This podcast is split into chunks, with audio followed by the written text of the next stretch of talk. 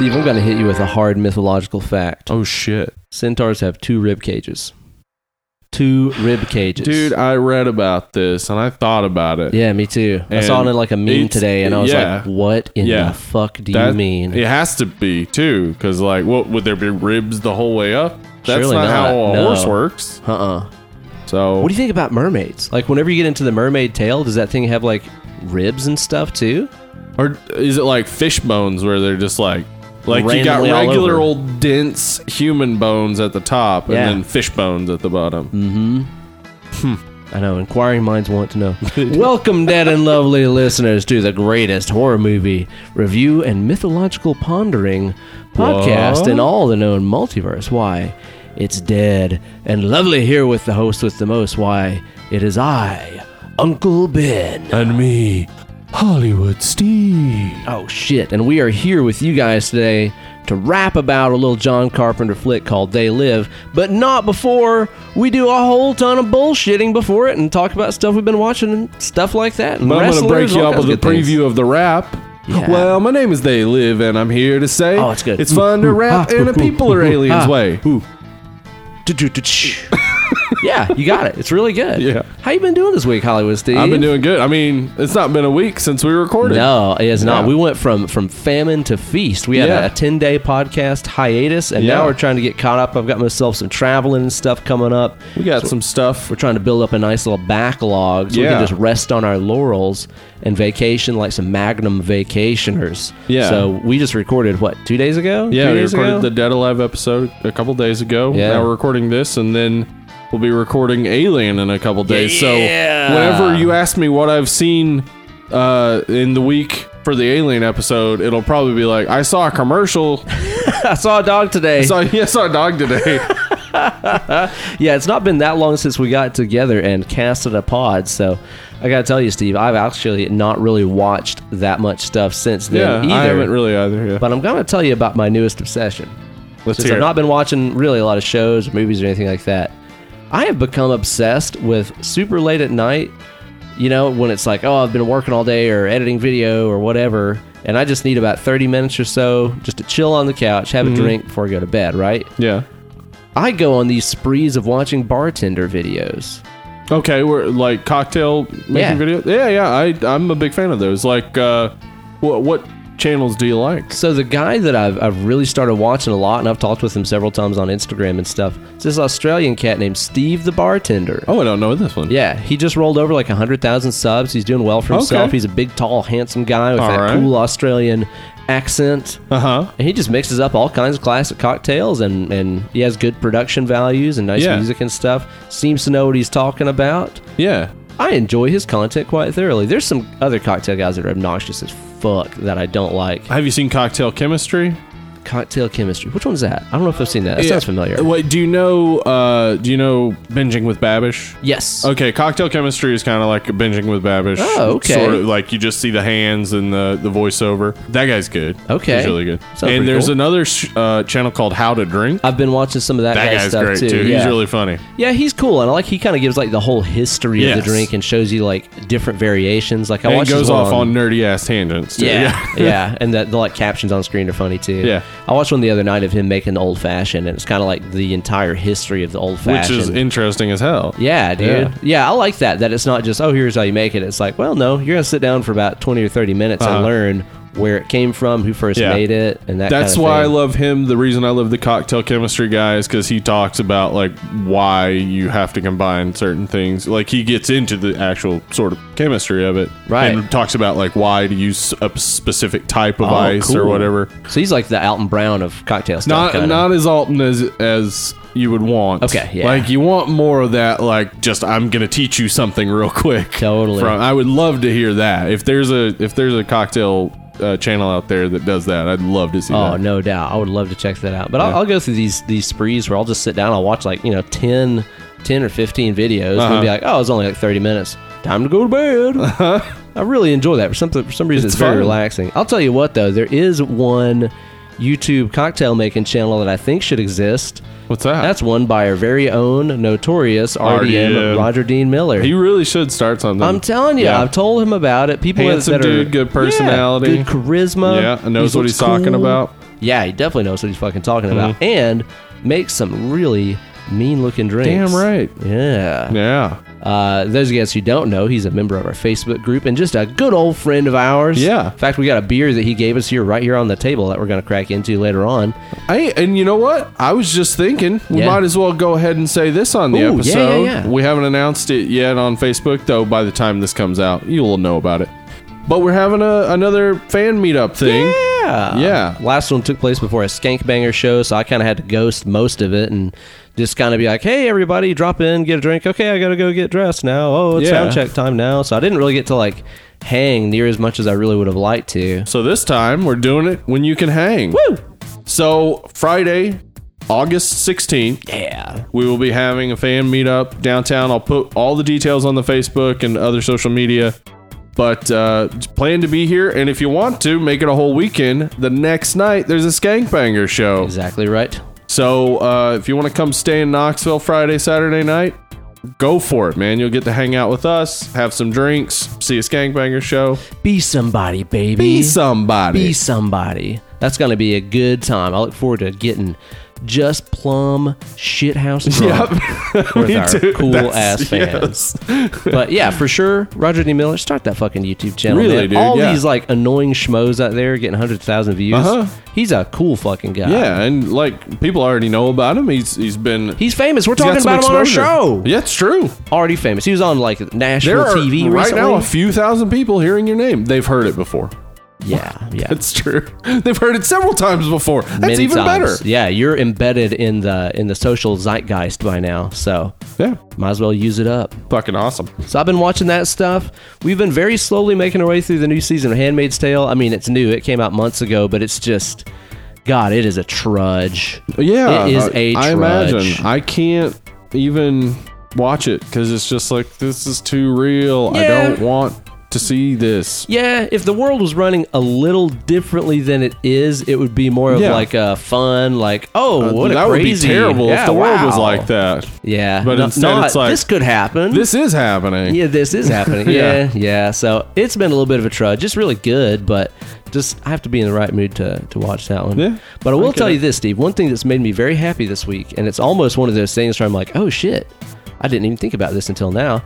Uh, just after I got back from that run of shows that I just played with Andy Wood Yeah. and Seth Rosenblum, which, you know, of course, took a bunch of work to learn all the tunes and practice and all that sort of thing, I just realized that this is the first time, probably since like last October, maybe, Yeah. that I haven't had a list of like 50 songs I need to learn for a gig. Holy shit! It's the first time since then. Like this year Finally already. gonna come back around to Twinkle Twinkle Little Star. I'm gonna get to it. All I'm right. not saying I'm gonna master it, but I'm gonna give it a swing. Ma- master Twinkle Twinkle How Little Star. can one? What what hubris? Exactly. As if one can. Nope.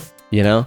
But this is the first time where I've been able just to get in my car or take a walk or whatever and just listen to music that I want to. Oh, okay. Not because I have to like learn stuff. Dude, Not because it's work. Yeah, exactly. Yeah. Like it is middle of July. I have already learned well over 200 songs this year. Yeah. Just for gigs and stuff. Yeah. And uh, so it's been a very intense year so far. So I, I got a little treat from the gods. What was it? Uh, I, I checked out my Spotify, and that's when I had the realization where I was like, I can just listen to whatever I want to. Uh huh.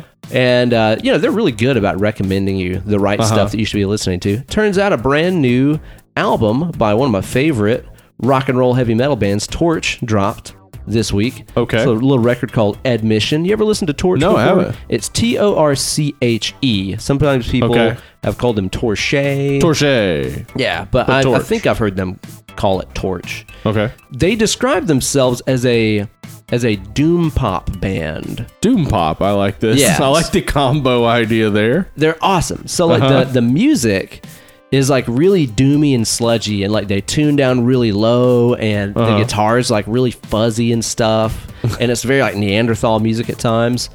But then it's all like super major key. There's no harsh vocals. It's all melodic, all singing. It's really weird because it sounds so huge and heavy and yet also happy, but not like pop punk happy. You really got to listen to them. They're Okay. really fucking cool and the new record is just fantastic, man. All right. Really cool stuff. So hopefully some of our listeners will get a kick out of that one because I know that that I have. Yeah, Torch Admission. Awesome. They've got a lot of other good stuff too. Harmonicraft is a great album. Man, really, all of their stuff is just killer. I've, I've been into that band for a really long time. Cool. Yeah, I'll have to check stuff. them out. What you been up to? I watched a little movie Okay. that I've been putting off because I've seen all of the Saw movies up to the most recent, Jigsaw. The Jigsaw, yeah. I know nothing of it. I don't think I Yeah. even know anybody who's seen it. okay. Well, you now know one person. I know a Uh-huh. person who's seen it, I can say. Here's what I'll say about it. It is better than many of the other Saw movies in the franchise. All right. It's not Oh, okay. We we've covered the first on this movie. Yeah. And uh, the first, of course, had Cary Elwes, who's also in Stranger Things season three. Man, the day is mine. Although I gotta admit, he did. He, he did looks look different. really. It's because it's plastic surgery Yeah, for sure. Because he looked way too young. But there is also that other actor that does look a Yes, lot like Cary. Elwes, and I thought Yeah. I thought that that's who it Yeah. was. Yeah. so the original Saw, as we recounted when we covered it, was uh, done so quickly on such a low budget that it's amazing that it turned out as okay as it was. Yeah, I mean, it, it is a feat in filmmaking. Right. It is. Uh, whereas Jigsaw had as much of a budget as they probably wanted. And I mean, gosh, that series like, has made fucking billions Right. of dollars. And instead of spending a lot of that money on like well established actors, they got some pretty established character actors who did an okay job, which is actually something I appreciate in a horror movie when you don't really know the people in the movie, so you can get more into like, oh, Yeah. that person might die. Yeah, that's the thing. Yeah, If it's a star, you're like, well, that they're gonna live. they're Yeah. to live at least to near the end. So I kind of liked that about it, and it, it had the same sort of twists and turns of the Saw series that Um, actually is the reason why I don't like the Saw series. So you can't really blame Jigsaw for that. Yeah, Well, kind of Jigsaw does is what the just- series does. Yeah, just doing what the series does. Any good death or anything? Yeah, good Good deaths kills? though. Okay. There were some good deaths in there and some good like choices, and I actually did feel like because like that's some of the thing with some previous Saw installments is that like you, I don't feel like sometimes that I think the person deserves the death. It's Right. like it's not that bad, but each one of the characters in this is like, all right, you fucking suck. Uh, you kind of deserve this, and I don't care that it happens to you. Great. Kind of on Jigsaw's side with this one. Yeah. Okay. The the major impediment to it is of course like the jigsaw's dead. Yeah. So it has to rely on like what it's done in the past where it's showing you stuff from the past but not telling you it's from the past and then at the end they reveal it's from the past and it's like hmm. oh okay so he is dead but you were showing this stuff to us like haha you fucking idiots you believed me Yeah, you're watching my movie. yeah What an idiot.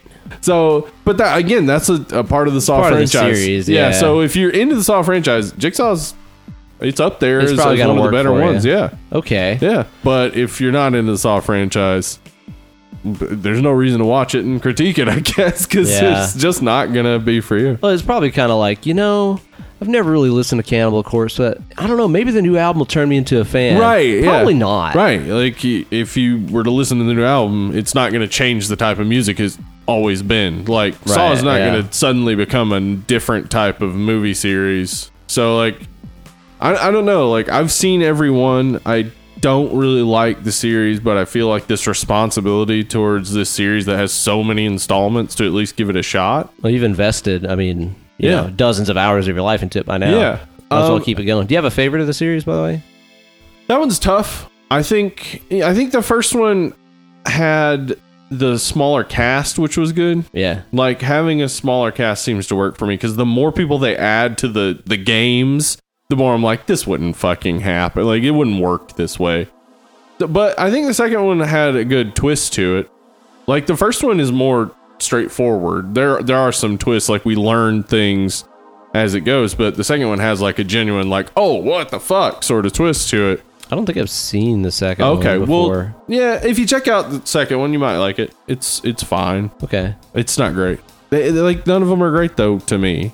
It's just not my series. But the people Yeah. that like them, And there's a lot of them. There's a lot of people. there like are. Yeah, I don't see why they would complain about Jigsaw. Okay, right on, it's man. right up the alley of all the other ones. All right. What else you been up to? You been gaming or anything? Yes, I anything have. new going on in the video game Yes, world? I have. I um, I tried to play Street Fighter as I said last episode. Yes, yes. Street Fighter 2, the OG or Street Turbo or Fighter what? 2 Turbo. Yes, on dude. on the easiest level, I still fucking suck at it. Who are you playing as? Terrible. I was playing as Ryu because I know his Okay, moves. Well, I mean that should be yeah, yeah. a pretty pretty reliable choice. The first person I originally beat it with as a teen or tween probably was um, E Honda. yeah, Edmund Just Honda. spamming the the slap thing. Oh yeah, hundred hand slap. Yeah. yeah, yeah. I definitely had like controllers with turbo on them back in the day. You remember turbo Yeah, you just controllers? hold it on. Yeah. exactly. So all of the like rapid tap characters like Chun Li, Blanka, E Honda, like you could just rip it up with them. Yeah. Just hold the button down and let it do the work for you. I got frustrated with it though because I wasn't doing well, and then I was like, "Hey, I used to love Mario Tennis for Nintendo 64, so I fired that up." Swing that thing around a little bit. How'd that was treat great. you? Yeah, I think I played it maybe once. I mean, if you're not a tennis person, which I don't know, I don't know much about tennis. I know how to play the game, and I like playing the game, but I don't sit and watch the game, so Oh, no, I couldn't really talk about yeah. it. But if you enjoy the concept of tennis, it's the perfect tennis game. The concept of tennis. Yeah, if you're like, oh yeah, knocking a ball back and forth, seeing who can get it past the other person, Mario Tennis is your game. Dude. Yeah. And you're playing as all the various like Mario characters. and, Yeah, stuff, and they right? have you know, it's just, it's just like in Mario Kart where they have their specific like, Yeah. you know, this Slow person's a strong. technician, this person's strong, this person's fast. fast but weak serve, Right. Stuff like that. Okay, Yeah, I could get into that. I know what you mean though about those like idealized versions of otherwise uninteresting games. Like, yeah. did did you ever play Hot Shots Golf for PlayStation? No, Dude, it was crazy addictive and fun. I had like a a demo disc. Remember when you get demo Uh-huh, discs yes. magazines? in the magazine. Yeah, Yeah, dude. I think it was like a what game magazine was it? I can't remember. PlayStation EGM. Informer. Yeah, one of those. Uh-huh. You know, one of those. And it had a demo disc that had like a, a whole course from Hot Shots Golf on it, and just wore it the fuck out, man. There's a, a Kirby. It's not exactly golf, but it's a golf game ish where you basically are trying to get Kirby into this hole and through a course. That was really fun. I remember that, but I never played it. Okay. Yeah, Dream. I don't remember what it's called.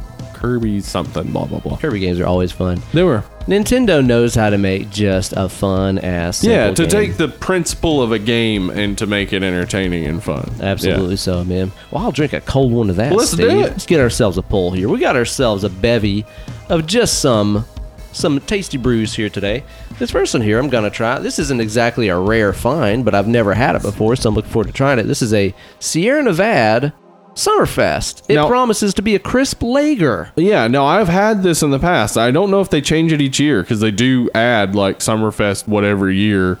But in the past, when I've had it, what I would call it is like the idealized version of Budweiser. Hmm. Just like a, a real nice lager that, I don't know, it, it's refreshing, but not a lot of taste, not a lot of flavor. I remember saying kind of the same thing about the. Uh, do you remember the Lagunitas Sake to me?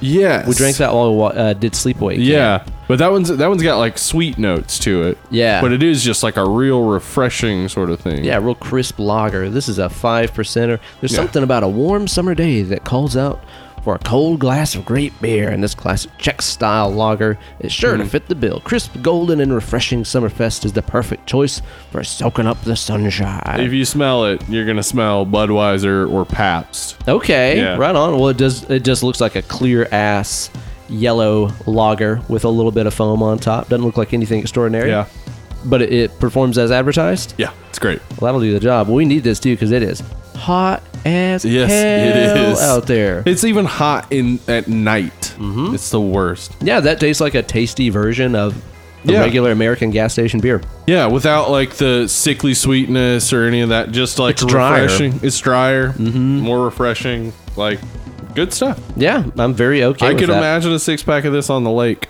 Yeah, that's what I was gonna say. fun time. For sure, man. That's a good outdoor drinker right there. Not too heavy, five percent, but at the same time, it's still Yeah, five percent's more than Budweiser. yeah, yeah, It's more effective than a butt wiper. Mm-hmm. You know what I mean? Yep. Butt wiper. That's the one. That's a okay. Sierra Nevada makes a pretty pretty solid product. They do, yeah. Torpedo is always solid. That tropical torpedo is really good. Hop Bullet. Hop Bullet's good. That's Mhm. really good, man. Don't care for is Hemperor. Is that Sierra Nevada? I can't remember if that's them or not. It's real bad. It's not good. Yeah. I don't really like that. I haven't really had any of those like hemp oriented beers that, That I've. I've liked. Yeah, like they the all Sierra just taste like Nevada. bong water. Yeah, they do, Yeah. man. Like that fucking Sierra Nevada was it G13 strain 420 or Oh, whatever that's it's called? uh, is that Sweetwater? Sweetwater. That's what I Sweetwater, meant to yeah. say. Mhm. Ugh, that stuff is gross, man. Yeah, it's real bad. And if you're ever at a bar, if somebody orders one, like the entire bar just smells like weed, yep.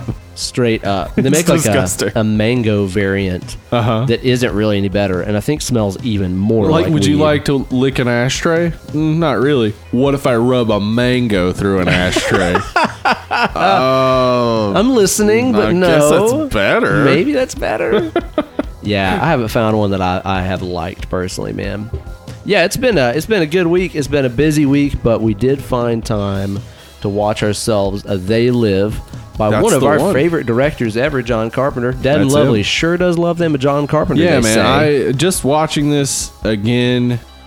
It, it reminded me that I think overall, considering entire body of work, John Carpenter is is ma- is a top three director for Yeah. me. He, I, Yeah, I, I think think so. Stanley Kubrick probably has a better body of work without really many that people would say are bad. yeah, total duds. You're saying as any director overall, not just overall, horror. not just horror. Yeah, because I'm considering like Escape from New York and True, Big Trouble in. Little China and like all the other stuff he's done. Right. I mean, he. We'll talk about why his career went the way it went, but like, if you just consider everything up to In the Mouth of Madness, there's really only a couple of duds. Unless you're Kev Bickerdike out there. Oh, oh, I'm talking oh! shit about Ken Bickerdike. Yeah, because he, he's not a big fan of some of our favorites, In the Mouth of Madness, I know. and They Live. I mean, come But he is a big on. fan of Prince of Darkness, which I also agree is a goddamn treasure. Still ain't seen it. Man, I can't Still wait ain't till we seen do it. man. Me too. It's possible it could come up next month because Ooh. it's in the the drawing. The drawing. For the, yeah. Nice, man. I, But- it seems like something I would really like. Yes, it's uh, like Quantum super physics and the weird. devil? Yeah, Count me super in. weird. Quantum physics and the devil. Yeah. Awesome, man. And this movie stars none other than one Hot Rod. Rowdy Roddy Piper. Rowdy Roddy what Piper. a ballsy casting move, right? I know. What a motherfucker. R.I.P. Yeah. Rowdy Roddy Piper, man. R.I.P. R.R.P. What's that? Rowdy Roddy Piper. Oh, okay. yeah. I thought there were like more rests and peace in there. rest, Rest, in peace. Rest, rest, peace. All right. I guess I uh, will. And dude, growing up as two Southern dudes yeah. in in the '80s, We know us some pro wrestling. it was impossible to avoid his presence on the television. And you know, of course, back in the day when we were watching wrestling when we were kids, it was really only thirty percent the actual athletics and the wrestling. Right. It was seventy percent the shit talk. Yep. It was all about the shit talk. I feel like the tables have really turned with with modern wrestling, where it's like you got guys that are doing stuff in the ring. You got to be able to do both, basically. Yeah, yeah. But I feel like nobody's really got the shit talk at the level that they did back in the day. No, nobody, nobody. But the matches There's are one person fun. I would maybe say who's the closest to best at shit talk and technically proficient in the ring, and we'll get to him. We'll in a get to second. him Yeah. because what we're gonna do here uh, before we start reviewing the movie is we're gonna slide on into the purview Perlus, Welcome to the Purview Parlors. and uh, we're gonna give you guys a rundown on our absolute favorite shit talkingest wrestlers of all time. You know, again, like I said, you grow up in the South, you're you're gonna watch some Yeah. wrestling, and I did love to watch some wrestling. And man, the presence of Rowdy Roddy Piper yeah. on TV when he started talking some shit, Man. it always made me nervous. One as of a the kid. best. It made me nervous because the thing is, is like. You know, as conservative and stuff as I grew Uh-huh. up and considered my brother and I had Oh, a, no, a, a where's this penchant. gonna go? It was that, Uh-huh. dude. And we had this penchant for horseplay and like, you know, my brother broke my arm because we were wrestling on the bed. Wow. Yeah, so I always kind of felt like I'm just one like you know one hard f bomb or something away from losing the privilege to watch wrestling as a kid. So every time Rowdy would show up and he'd be wearing that kilt and that t-shirt and just be getting fired up, I would be like, "Oh my god, don't cuss." Please Don't. don't. Yeah. Please don't. Please don't say anything awful. The devil will take my soul. I remember especially during that big feud he had with the Mountie. Remember him and Yes. the Mountie had a big feud? Yeah, he won the Intercontinental Championship from the Mountie. That's Yeah. right. That's mm-hmm. right, man. He had that shock-proof T-shirt. The Mountie, he'd mm-hmm. zap you with that that cattle Yeah, prod kind of thing. obviously not a cattle prod, cattle prod. Yeah. Yeah, yeah. It was really just like a, a magician's wand. I think he just kind of jabbed they you were with. like, yeah, just jab people, and they'll be like, oh no. Yeah, but dude, Rowdy had some just incredible shit talking skills back in the day. He did. he not? He really fucking did. And I mean, he had an entire segment in the WWF that was just dedicated to him shit talking other wrestlers. Piper's Pit. Piper's Pit. That's Yeah. right. He would that bring them in and shit shit talk. talk them to their face. God damn it. He I mean, a- he, he really took the bull by the horns and just Yeah. addressed the uh, the issues right on the nose like that, man. Sooner or later, everybody pays the piper. that's right. What a fucking badass! Yes. And there's so there's so many great quotes here from the from Roddy Piper. I found one where he said, "You'll find sympathy in the dictionary between shit and suicide." Which is so hard ass and also non alphabetically correct. True. S Y should come yeah, after we an come SU. after SU.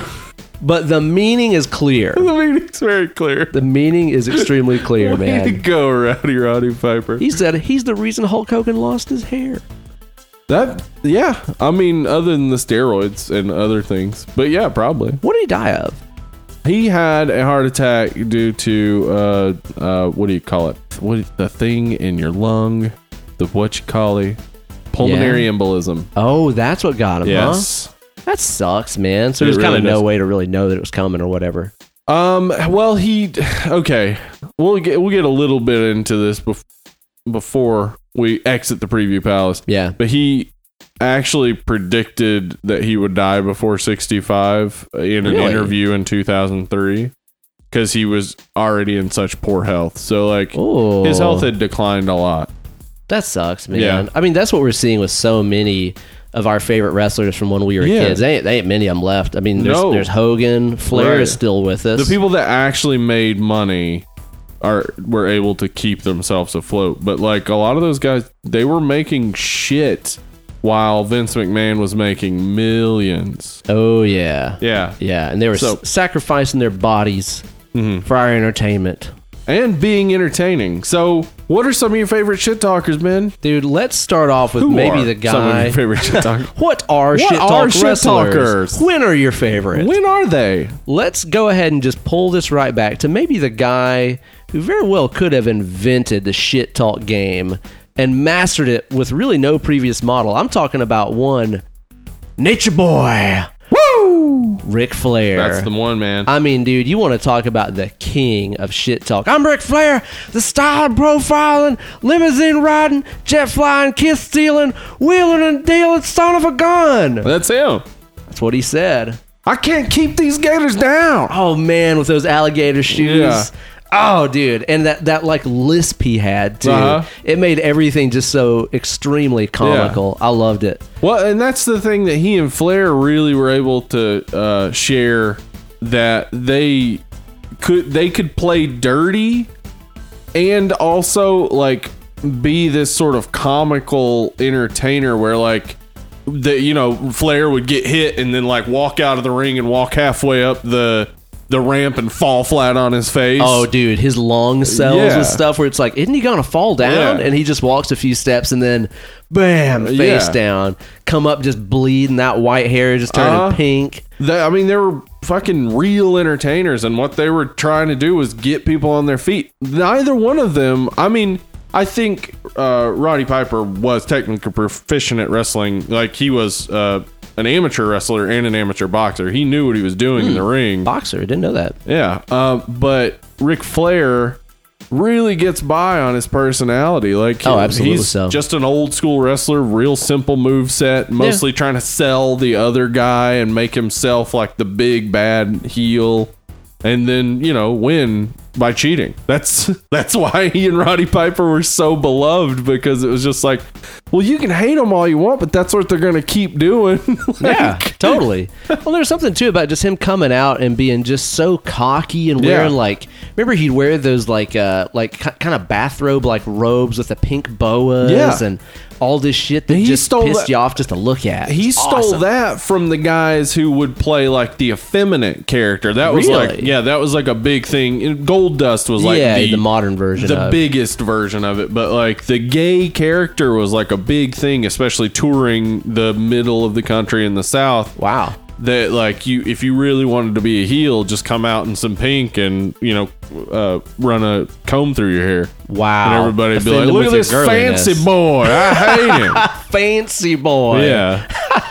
So he took that from them and he's like, "This will instantly piss people off." Yeah, and he took it and made it though like no no no fuck you like I'll wear pinker I'll wear bigger I don't give a shit dude. like like he he was more like not just the fancy boy just like I'm the fancy boy who'll steal your wife like and just talked shit about how he was so much richer than Uh-huh. everybody else and stuff. Yeah. There's that one I can't remember who he was talking about, but he said, "I've spent more money on spilt liquor than Yes. he's made an entire year. Yes. Spent more money on, on spilt, liquor. that's amazing I love it, man. I love it. Yeah, his entire game, like he really set the bar of shit Mm-hmm. talk at just a kind of unmanageable level. yeah like it, and and the thing is real interesting this is just a quote from Ric Flair Yeah. who inducted Roddy Piper into the WWE Hall of Fame in 2005.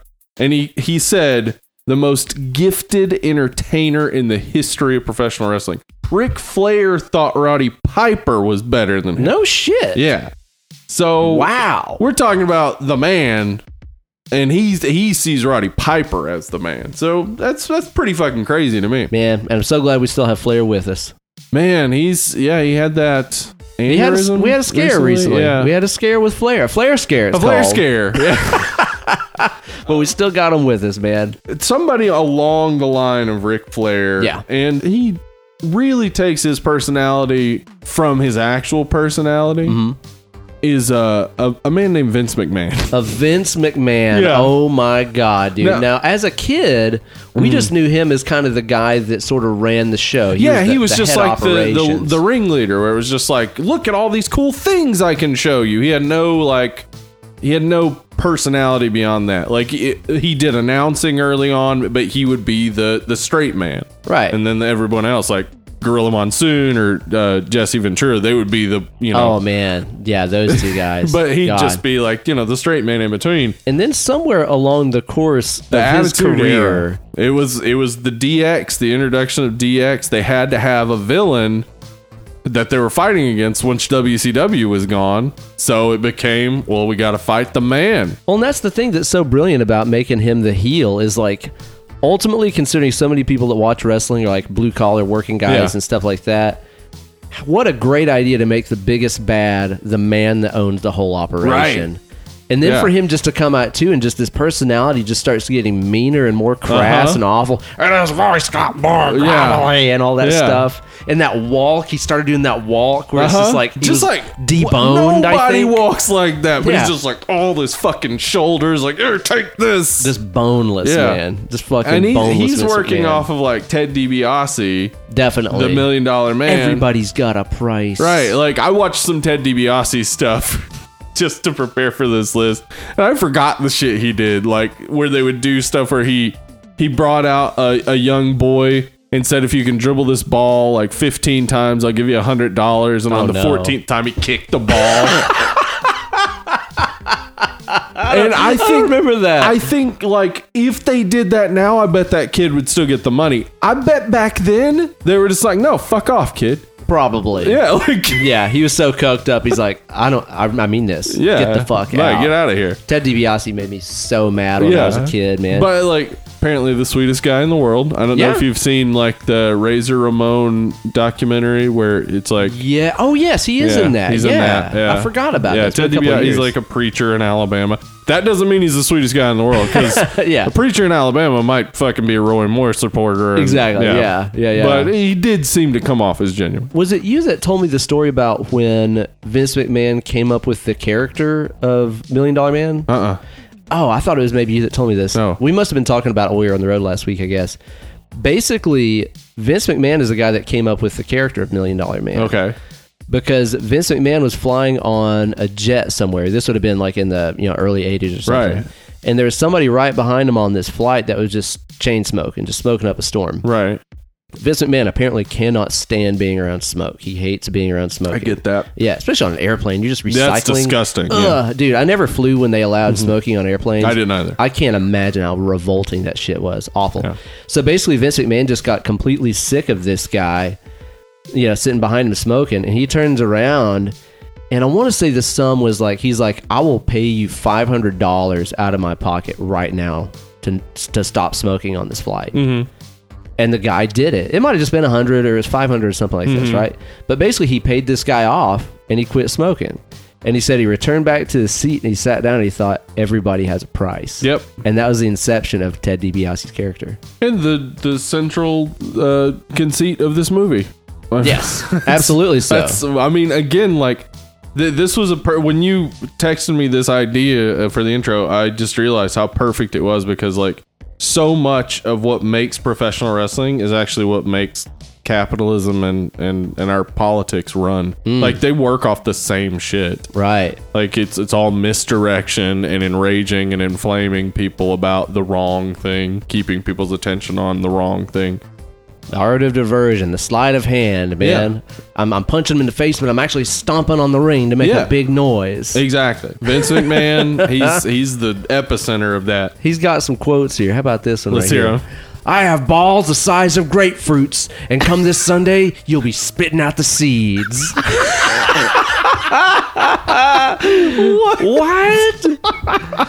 I mean, what does that even mean? But the great thing about Vince McMahon too is he would talk so much shit, not just to the other wrestlers, but about the fans. Yeah, yeah, because about he the people could. that bought 'Cause he, tickets. yeah, because he could be the ultimate villain, where it was just like, yeah, you can hate me because you're giving me your money. I don't give a fuck. Like, Yeah, exactly. I'm the one running the show that Yeah. you're here to see. So even when you buy a ticket and you hate my guts, you're still giving the me your money. The more money. upset you are, the more likely you are to come here to boo me. Yeah, he good. Had, he had a quote where he said, "I don't give a damn what the fans think because, frankly, I know what the fans want better than they do." And he's right. He's not wrong. He's not wrong. Yeah, because a lot of the things that the fans think they want and want to see, they just won't turn out the way fans want it. Like it's just not going to be interesting. Yeah. That's why you put off the Ultimate Warrior uh, Hogan match because Yeah. Ultimate Warrior's not good and Hogan's not good in the ring. You don't want the match. You want the lead up. Exactly, which is going to be way, Yeah. way better than the Right. match, especially in the case of those 2 Uh-huh. But yeah, he had just such a way of being so demeaning and, and so degrading. Vince Yeah. McMahon would come down on anybody and everybody, and also he got like jacked when he was like 55 Yeah. or 60, just huge. I'm sure that was steroids, though. I'll Oh, be God, honest with yeah. you. If somebody's using steroids, first off, I've already said before, if somebody they should have just a steroid league. Like I don't give Ooh, a shit. Mutant if, League like, Wrestling. Just have a league where it's like you take whatever the fuck you want. I don't care. yeah, But like as a private citizen, not doing anything athletic, I don't give a shit if you do steroids as long as you're not hurting Yeah. anybody. Like, and he he wasn't wrestling at the time. Like, whatever. He got big. I don't know how that helps you as a 50, 60 year old man. Getting bigger is gonna be bad on your heart. Oh but Lord, right. I should imagine. Well, the thing is, though, too, is you know, just because you're taking steroids, it doesn't make you get fit. Right, you have to grow do all the work still. Yeah. You just are more motivated to do it. And Yeah, your muscles likely repair to build. faster. Yeah. And so you can do more work. But it's like the yeah, Vince McMahon at age 55, 60, He went into the gym and got that big. Yeah. I mean, my God, he had to work his damn ass off. he did, yeah. So yeah, great shit talker. Awesome. The man on Just top. amazing. Who else you got on your shit list, Steve? All right. Now, I just want people to know that we're not only picking like 90s era attitude people because we did do Ric Flair and then with Vince McMahon, and now I'm going to go The Rock. yes, But yes, The. Rock is, I mean, I think he got better as he aged. Like early on, he was great with the, you know, if you Nation of smell what The Domination Rock's stuff. cooking and nobody cares, or it doesn't matter what your name is. It doesn't name matter what your Yeah. name is. Oh, all Oh, that- dude, I love that shit. What, All what was your stuff. name? And he like get like real quiet and real intimate with him. It doesn't matter. oh, so good, man. Yeah, like all that stuff was real good, but he got much more entertaining as he got more into acting and he realized like, oh, I can just throw myself into this and just be like he after he did Scorpion King, he did this one thing where I don't even remember I think he was talking about Billy Gunn. Ba- B.A. Billy Gunn. Yeah, and he was doing this thing where he was like doing a pretend prayer, Billy Gunn to to God. Oh, and no. I actually got to the point where God was like, "All right, Bob," and he was like, "It's Billy," and God was like, "It doesn't matter what your name is." Like he just got more entertaining as he became freer as an actor and Yeah. realized that, like, oh, like yeah, I can be a big ass dude, but also be goofy. dude, and he absolutely sold it. Yeah, absolutely he's great. sold it. All that stuff where it's like, even you know, when you do, uh, do you smell it? The rocks cooking, and he Uh-huh. would drag it out, and la, la, la, la, la, la, la, la, la, la, la, la, la. Yeah. crowd just went nuts. That fucking eyebrow, his Uh-huh. physicality was shit Yeah. talk. He's that was the thing about him. He'd do those big sniffs. Uh-huh. He'd do that eyebrow raise Yeah. and shit. He could talk shit without even opening his mouth. That's exactly it. Yeah. And also, fantastic fucking wrestler. So good. Fantastic man. He's great. He's just great in general. Love that guy. Hey, man, Like, he you know- seems to be a genuinely good guy. I'd like to have a T-shirt that says "I'm still not tired of The Rock." Yeah. I think it would be a popular T-shirt as Yeah, well. I'm 'cause still not tired of him. not tired of him. No. I know he's funny. He's awesome. Seems like an actually nice guy. I was actually trying to find some good like shit talk quotes from him. His are like it's like you got to know the moment. Like he. Yeah, you like, do. It's hard to find a real mm, like a quip for him. Well, the thing that I had trouble with is usually, you know, what I found is like if you just Google The Rock quotes, most of Uh-huh. them are like 30 inspirational quotes from The Rock. Oh right, because it's like really like positive. He's, like, all, you can he's a it. super positive dude. Yeah, exactly. So I couldn't really find a lot of good shit talk It's stuff. Like if. The Rock and Terry Crews were in a movie, oh it- man, the movie might explode. you would be motivated as Right. all hell. that is for sure, man. Oh, but he was so great. He was so great, man. So fun, and like the some of the other people on this list that that I have are from that same era because that was I think one of the best eras for shit talk. Mm-hmm. Because like a lot of the early '80s stuff, it was about physique. It was about being big. And there weren't a lot of great guys, but in the '90s, it was really about character. And Absolutely so. Stone Cold set that off. oh my god, dude. Stone Cold really like hit that moment and just said like because he was already good on the mic when he was stunning Steve. Yeah. like if you go back and watch some of his WCW stuff, he was he was funny and good on the mic, but when he just took that. I'm just gonna be the fuck it guy. Yeah. Like I'm gonna be the ultimate. Like I don't give a shit about any of this guy, and just like I mean, I mean, his immediate introduction as the real Stone Cold was beating a guy whose gimmick was being a Christian Oh my god, and dude. making fun of him, and people going, "Yes!" I know, which Like- is so weird Yeah. considering that it's like you're talking about the place where most of the fans of wrestling are like Bible Belt right? Southerners. Yeah, And this guy comes out and he says, "You could talk about your Psalms and your John three sixteen. Well, Austin three sixteen says I just whooped your ass. yeah, like that should send him towards the bottom yeah. of the That pile. should make him a heel, and that's kind of what they were. That's what they started doing with him was trying to make him this heel, but like he was getting pops. People were loving it. Yeah. So they were like, well, fuck, let's lean into it. He can be the guy who says really like crazy shit, but also everybody's just on his side no matter what. and like, he's just a trashy, mean stepdad. Mm-hmm. yeah, he's like the guy who would bully you, probably. Yeah, yeah, It's like there was enough that I think where it's like everybody could relate to this guy, and Uh-huh. a lot of people also like wished they could be as hard ass as him at the same time. And then Yeah. also great in the ring, one of the best finishers ever. Stone Cold Stone. I think it come out of nowhere. The sound Uh-huh. Yeah. of the glass breaking, you just knew, oh, dude, and it could happen at any time. Uh-huh. Yeah. Like Stone Cold became this omnipresent figure, Yeah. where it's like you he could just show up for absolutely no reason. That's true. It just I, like he'd be the referee uh, Yeah. at like the what was it? Was it HBK and no, no, that was where Mike Tyson was the guest Oh referee. God, I forgot Yeah. about that match. Yeah, But yeah, like he'd be the referee, and it's just like you know he's gonna do something, but like he doesn't even have to. Like, if he doesn't end up interfering in the match at all, you're still like, fuck, Stone Cold's the most entertaining thing in the ring right now. Yeah. Like, gotta pay attention to him. And guy could just talk shit, man. He still can. Oh my god! Listen yes. to his, podcast. is great. Yeah, he's awesome. It's absolutely fantastic. He's so awesome. But dude, I'm I'm serious. Like there for a period in the in the you know mid late '90s when he Mm-hmm. started really blowing up, it's like you couldn't go anywhere and not hear somebody say, uh, "I'm gonna open up a can of whoop ass on you." That's actually I don't know. It's still popular to the point that Lipton tea has a can of whoop ass. no. Yeah, and it's like a, a cross promotion with the new Fast and the Furious Hobbs and Shaw. Really Yeah. Awesome. Yes, Th- I mean that right there. That all those words I just said were the late '90s. What I just like. yeah. Hobbs and Shaw, like the Fast and the Furious, they've like really captured what was great about the late '90s, and Hobbs and Shaw seems to be like the most ridiculous that it could get. I I want to see it. I'm not even gonna lie. Like- I want to see it.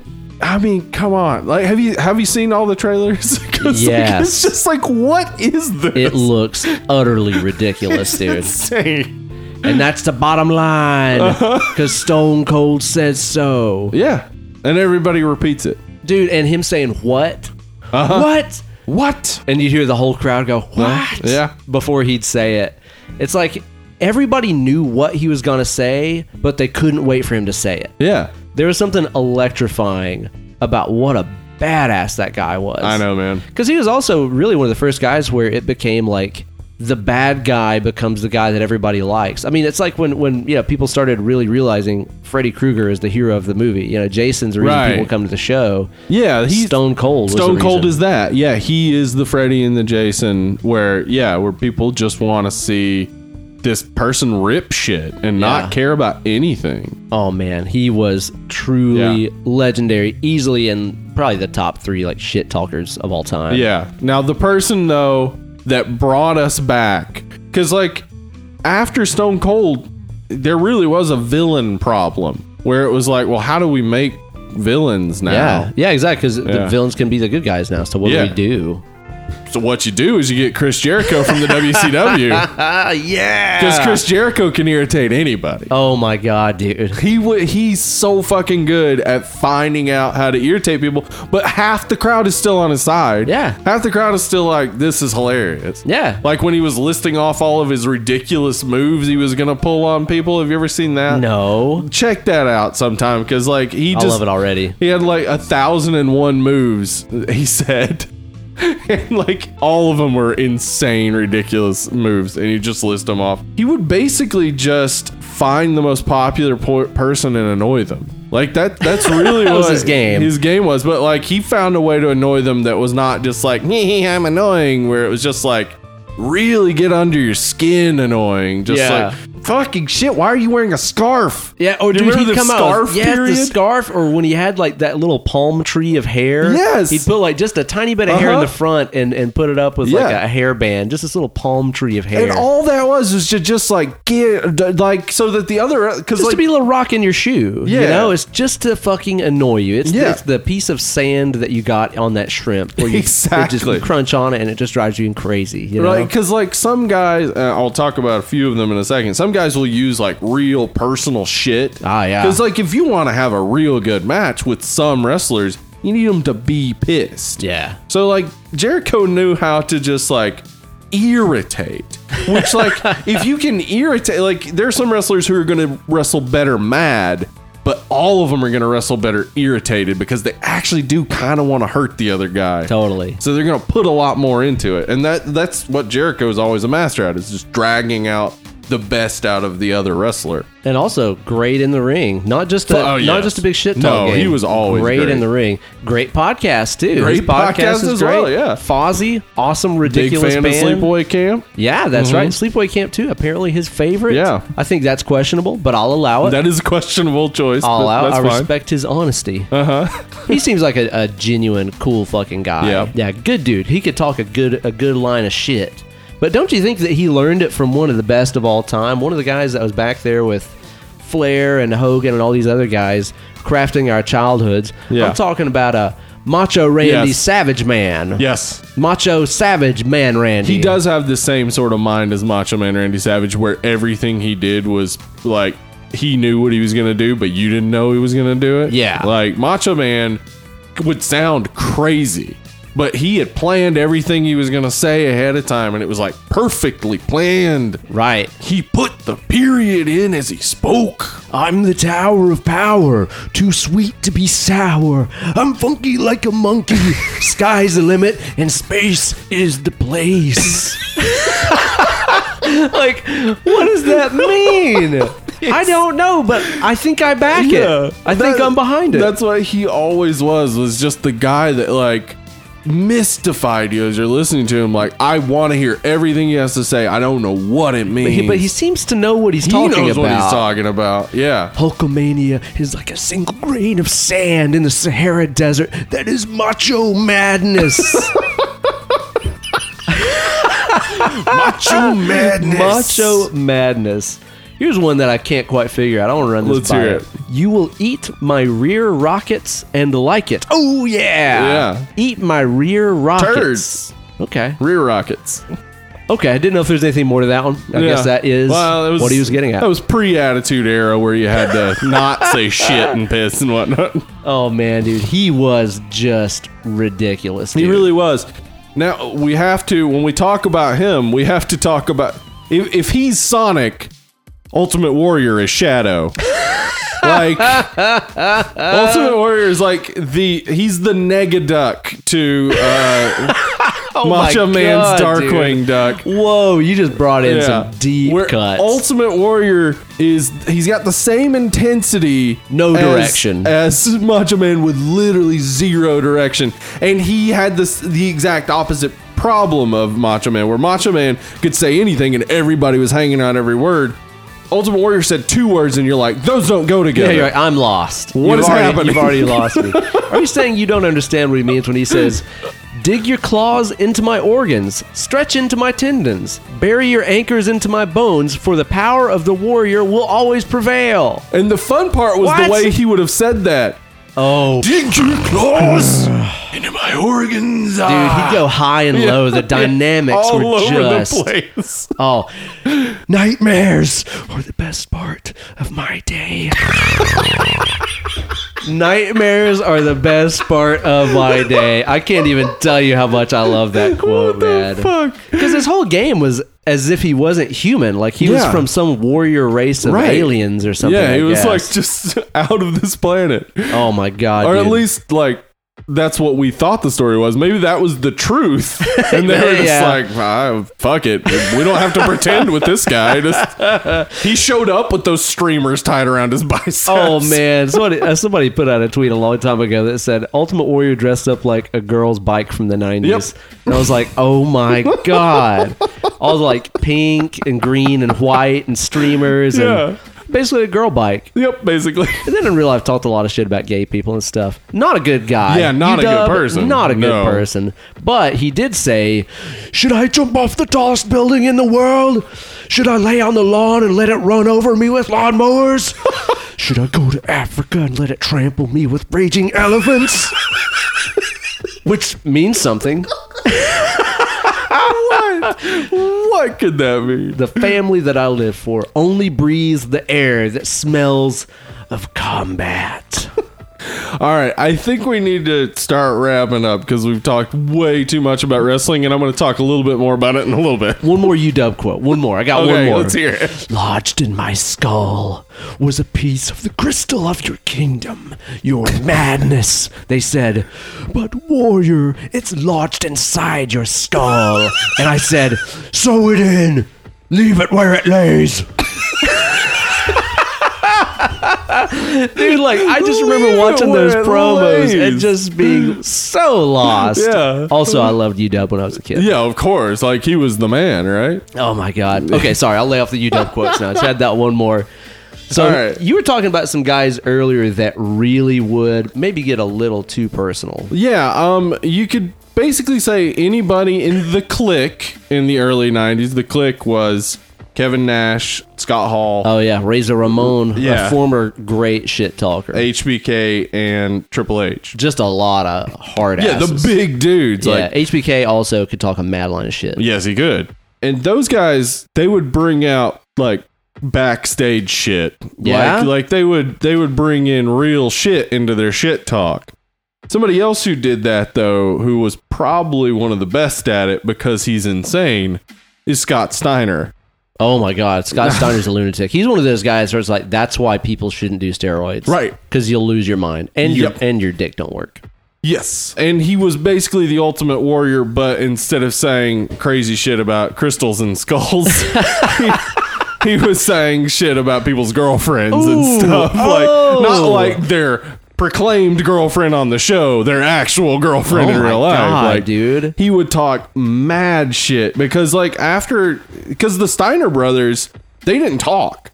Like, Yeah. at all. It was just like they'd come out, dominate, and leave, and that was like their the Scott and Rick, uh, Rick, right? yeah. Rick Steiner, yeah. Rick would bark. Right, yeah, Yeah. he would bark. That's right. That Yeah. Steiner liner, Frankenstein, all that stuff. Good Their stuff. whole thing was just like, we win and we leave. We're the best. We don't give a shit. Yeah. Uh, and but then when he became his own guy and also hit the steroids like crazy, Oh my god, did he ever? yeah, he he really just started becoming this loose cannon of just like they didn't know what to do with him in the WCW because they didn't know what he was going to do when they sent him out there. Wow.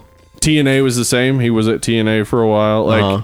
and I would say early, it, it always happened. Mm-hmm. Early on, even they would, you know, bring in real life stuff, but it would be a bit more respectful, where it was like, you know, wink, wink. I'm saying this because of the crowd.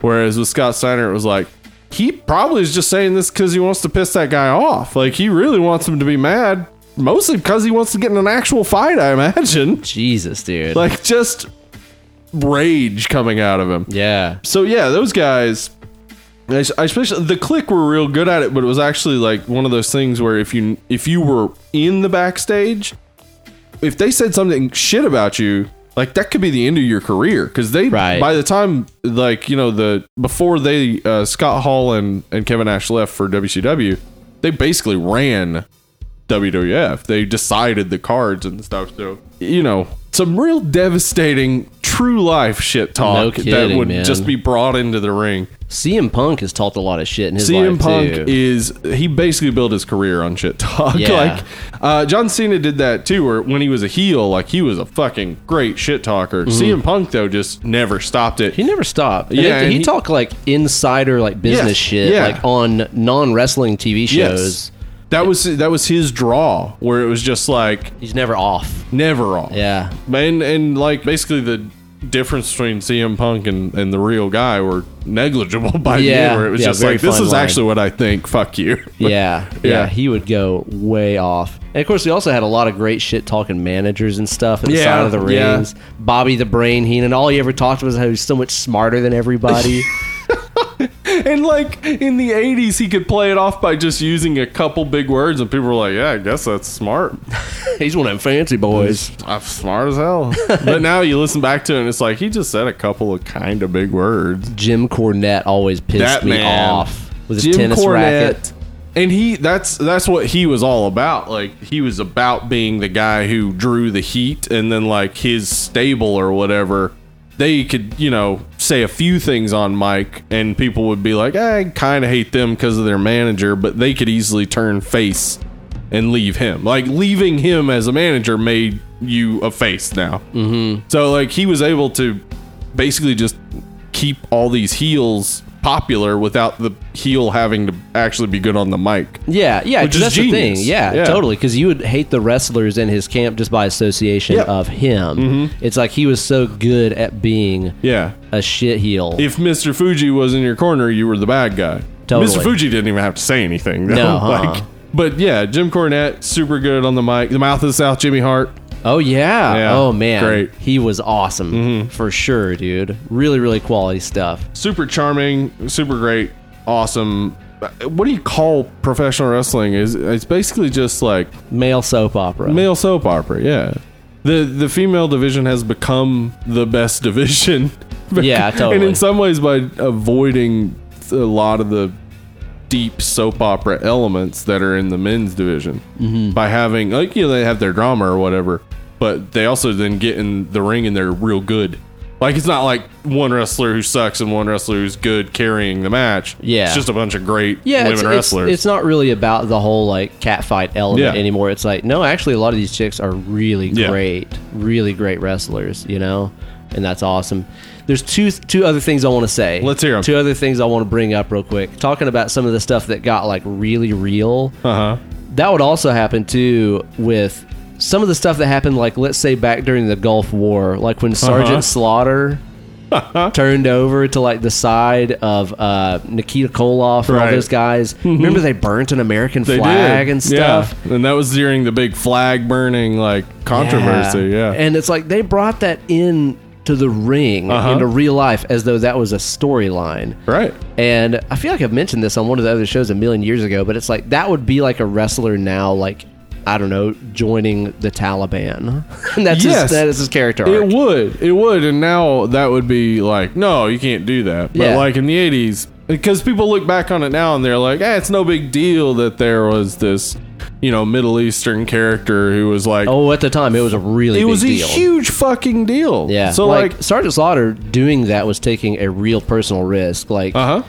He could have got his you know fucking self shot or something Yeah, like that back then. when those guys walked out, walk out of the arena, even He's- today, he's still Sergeant Slaughter. Yeah. yeah, they're they still look the same, and they don't. They're not surrounded by security. They're just dudes getting in their fucking Honda and driving to the next town. Yeah, and and somebody out there took it real serious when he burnt that flag. Yeah. and they could go after him. Yeah, You know, that's. Ball, I mean, it's ballsy. extremely ballsy. Yeah. especially considering Sergeant Slaughter was such like a like a like an American hero to the He was in kids. GI like- Joe. Yeah, that's what I'm saying. Yeah. Like we watched him on GI Joe, dude. Uh huh. Oh my god.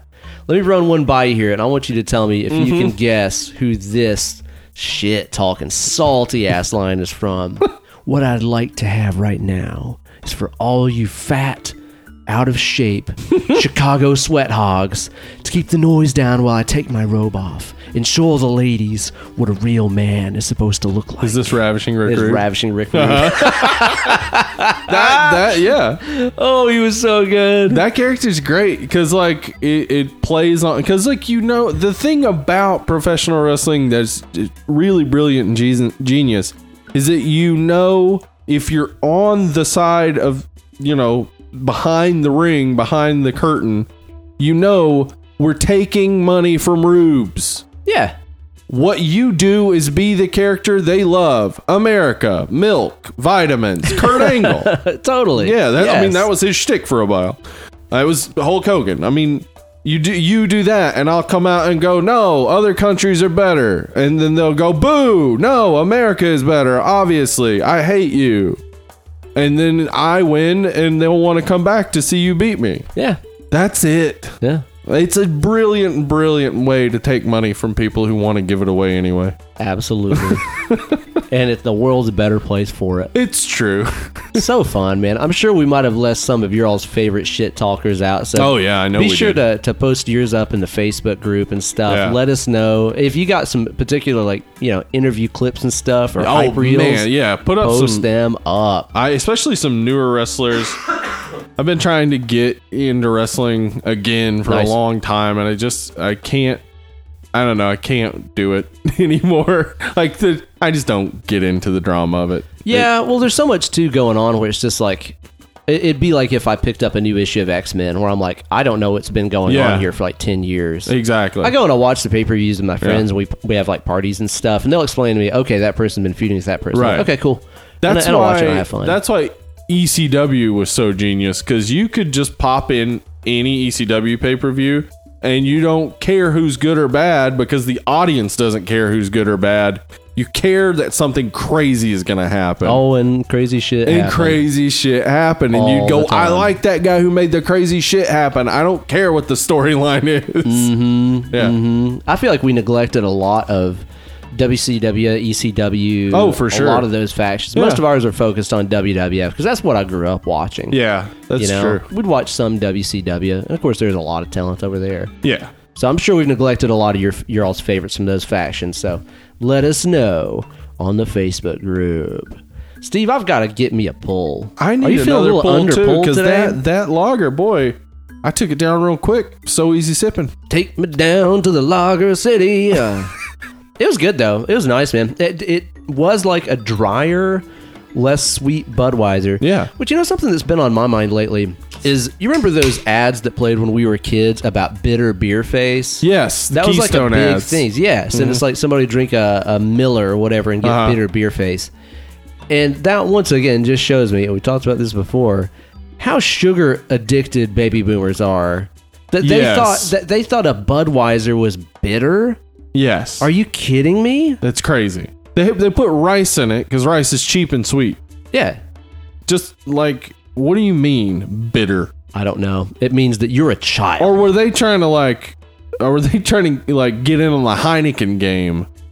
I think that they were just Heineken was making a fun little of more domestics and skunky. stuff. I, I guess like but Heineken isn't naturally skunky. It's only It's that not. way if it sits out in those green bottles. exactly. I had me a fresh Heineken from a can the other day. It was pretty stuff, Delightful. Now I have just poured us here something that's quite nice. This is from the Mad Tree Brewing Company. This is a limited release.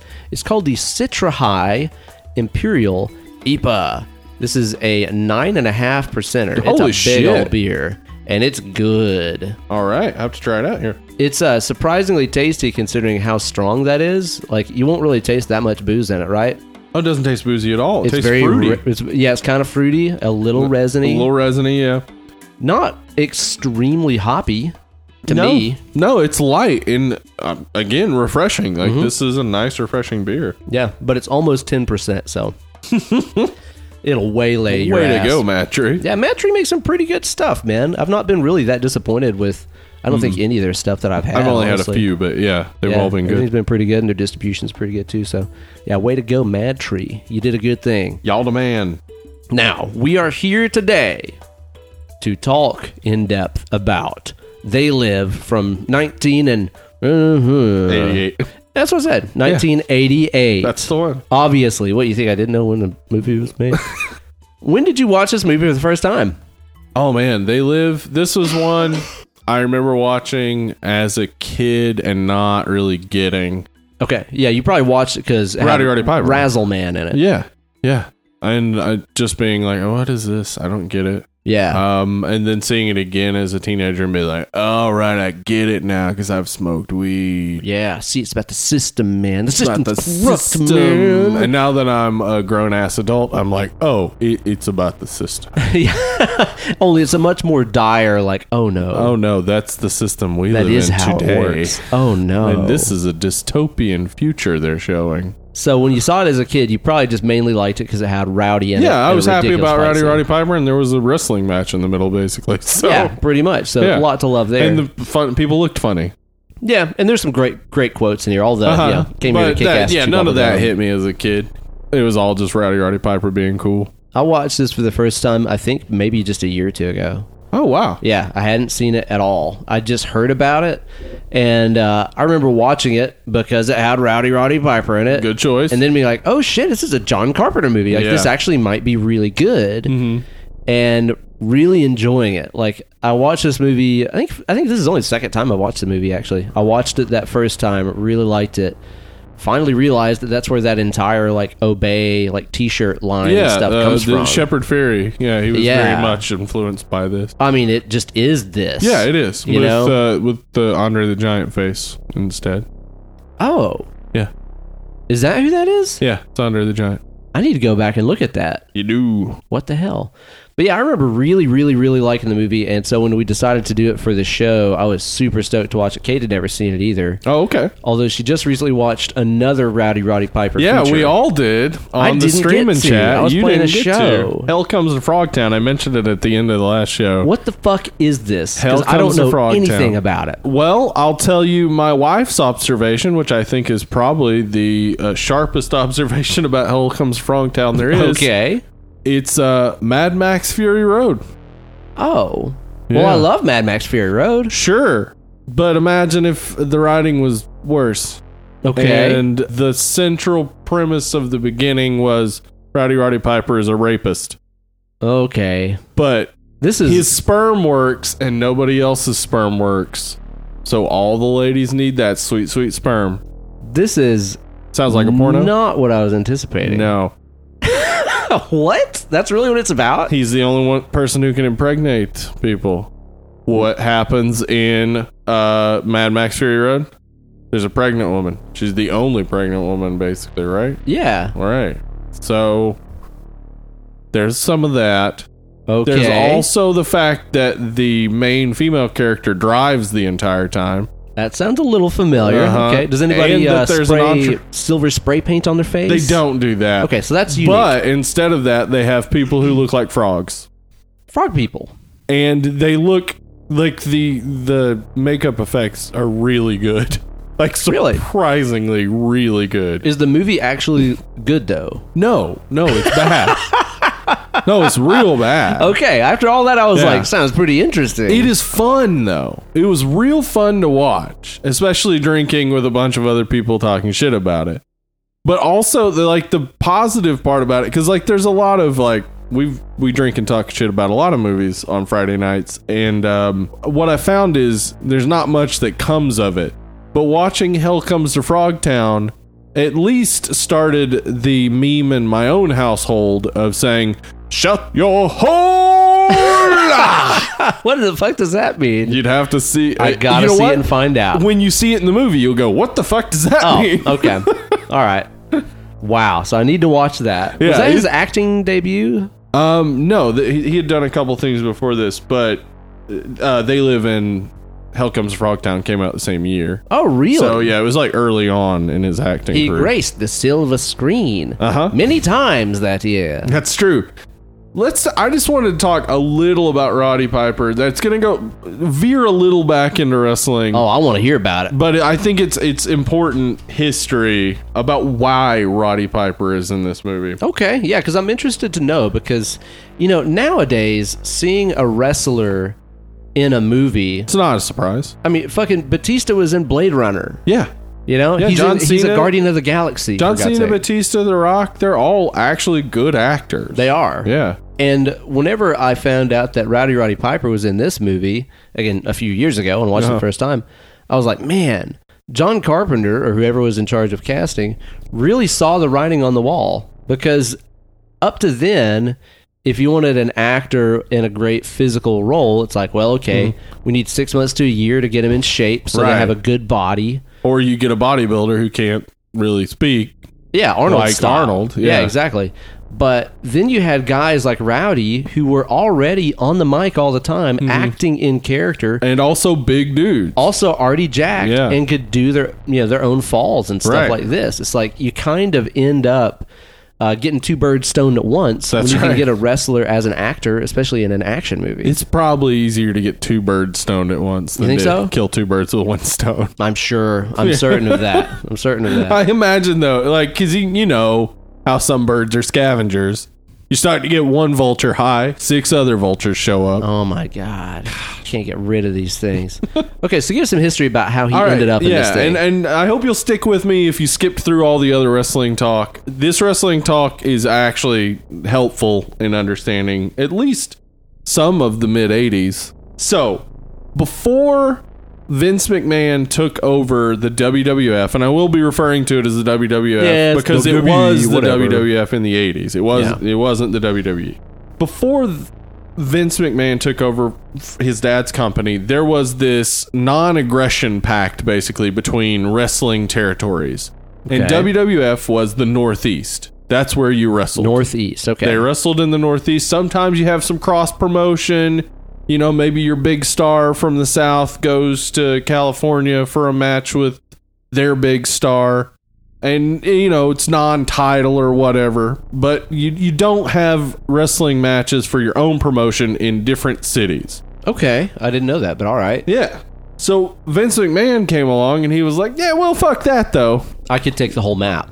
I could take it all. Yeah. And so he gets, you know, his stars, starts putting together this stable of stars, but Which instead, genius. real genius. Genius. He started spending actual money. Like a lot of the promoters at, at that time were just pulling in their money and never really spending it on the talent. It was like, I'll find another buff, stupid hayseed to take your job. Right. Um, and you know, if you look back at the quality of wrestling back then, it just it wasn't great. You didn't have to be amazing to be good in the ring.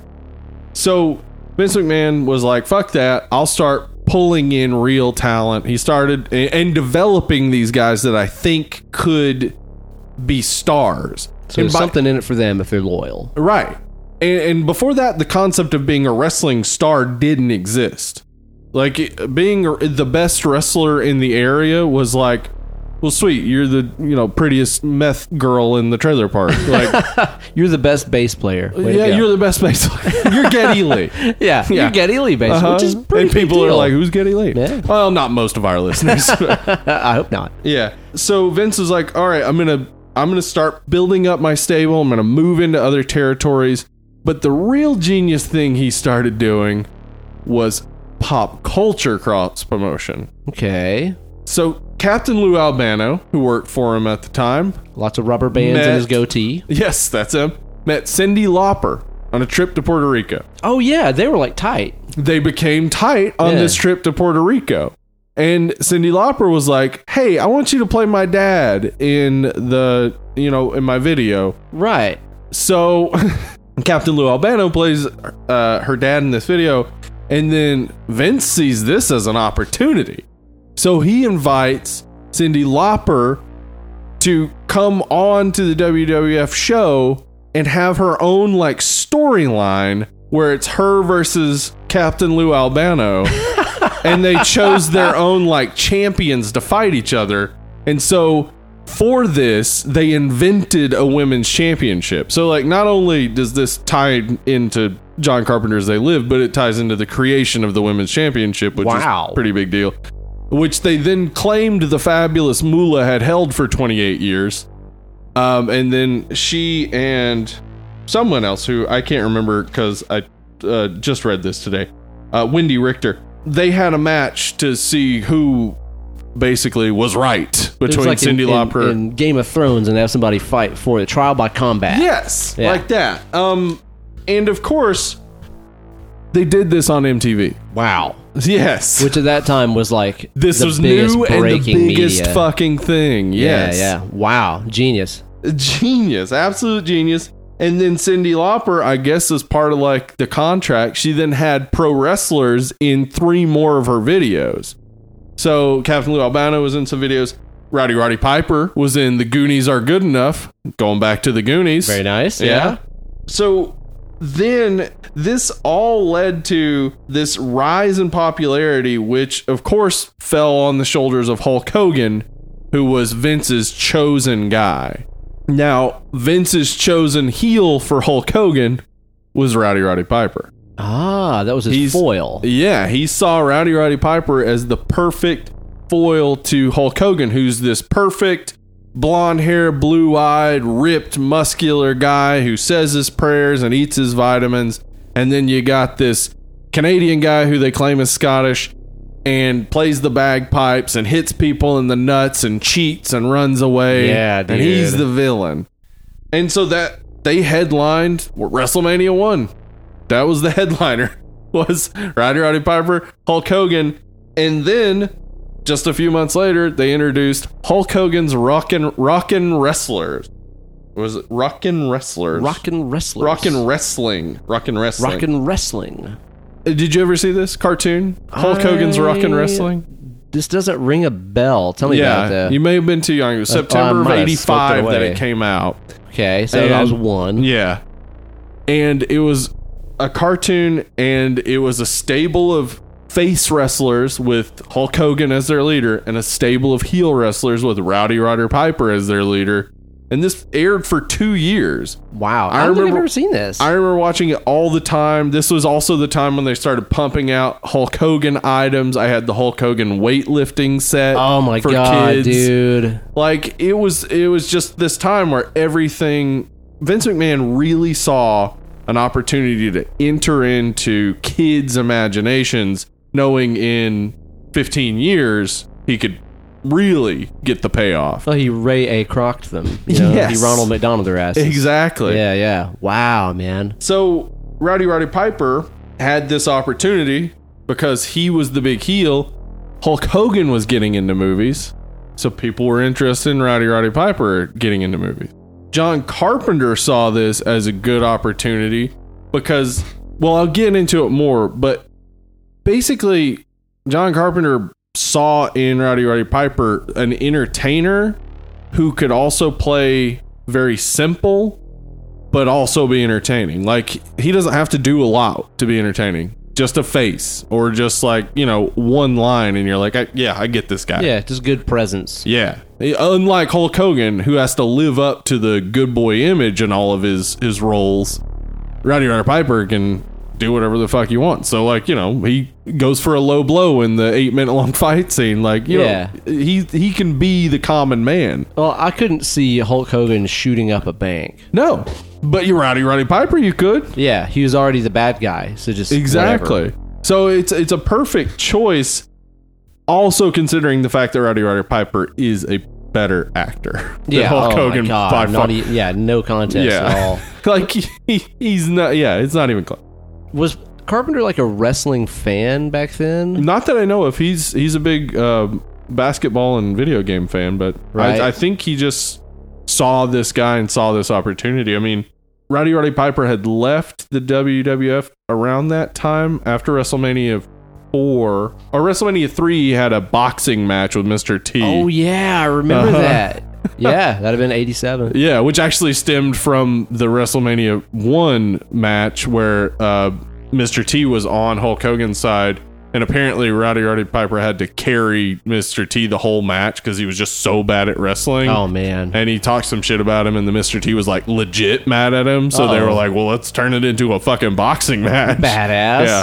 But yeah, like he he kind of stepped away from wrestling and was focusing more on acting because of his health. Like he he was never in great health when he was wrestling. And if you remember, like even when he would come back in the '90s, he didn't do much. Like he would do a lot of talk, but not a lot of wrestling. Mhm. The Piper's Pit would like keep coming back, but it wouldn't be because Roddy Piper was wrestling. It would just be because Roddy Piper is good on the mic. So he, yeah, stepping into acting was kind of natural for him. And John Carpenter, I think, really saw an opportunity with him as this big guy who can play dumb because he does that in this movie a lot playing dumb not being dumb I might say he, he's playing more dumb. gullible than yeah dumb. Mm-hmm. Because Nada doesn't seem like a moron, but he definitely seems like he's gullible. yeah he's you know? he's swall he's internalized the american dream like Yes, that that is very, exactly very what he is he's very much he's this person who very much believes in the american dream believes everything he's ever been told. Yep, hard work will get you places. Yeah. I- despite the fact that he's a homeless drifter, he still believes it. Right. Yeah. Yeah. yeah, And John Carpenter, of course, we're no stranger to. We, uh, Yeah. we, as I said earlier, we love him. We've done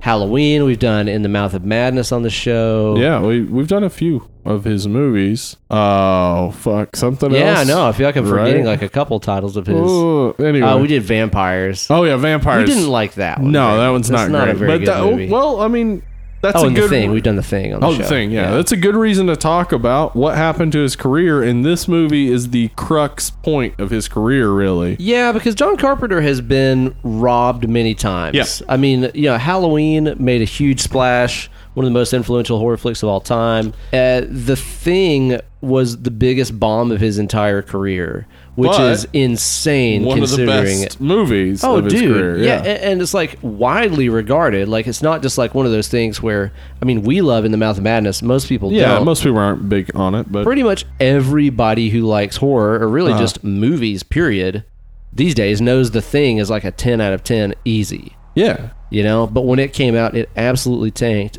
this movie's history in the box office is suspect there's some weirdness here because Yeah. it debuted and mm-hmm. did really really well right. And really well Well, okay, so here's kind of what happened. He got Big Trouble in Little China, and they gave him a big budget, and it bombed. yeah which again everybody loves that movie too That's true. But then they gave him projects with smaller budgets. Prince of Darkness, $3 million budget, wow made almost $15 million.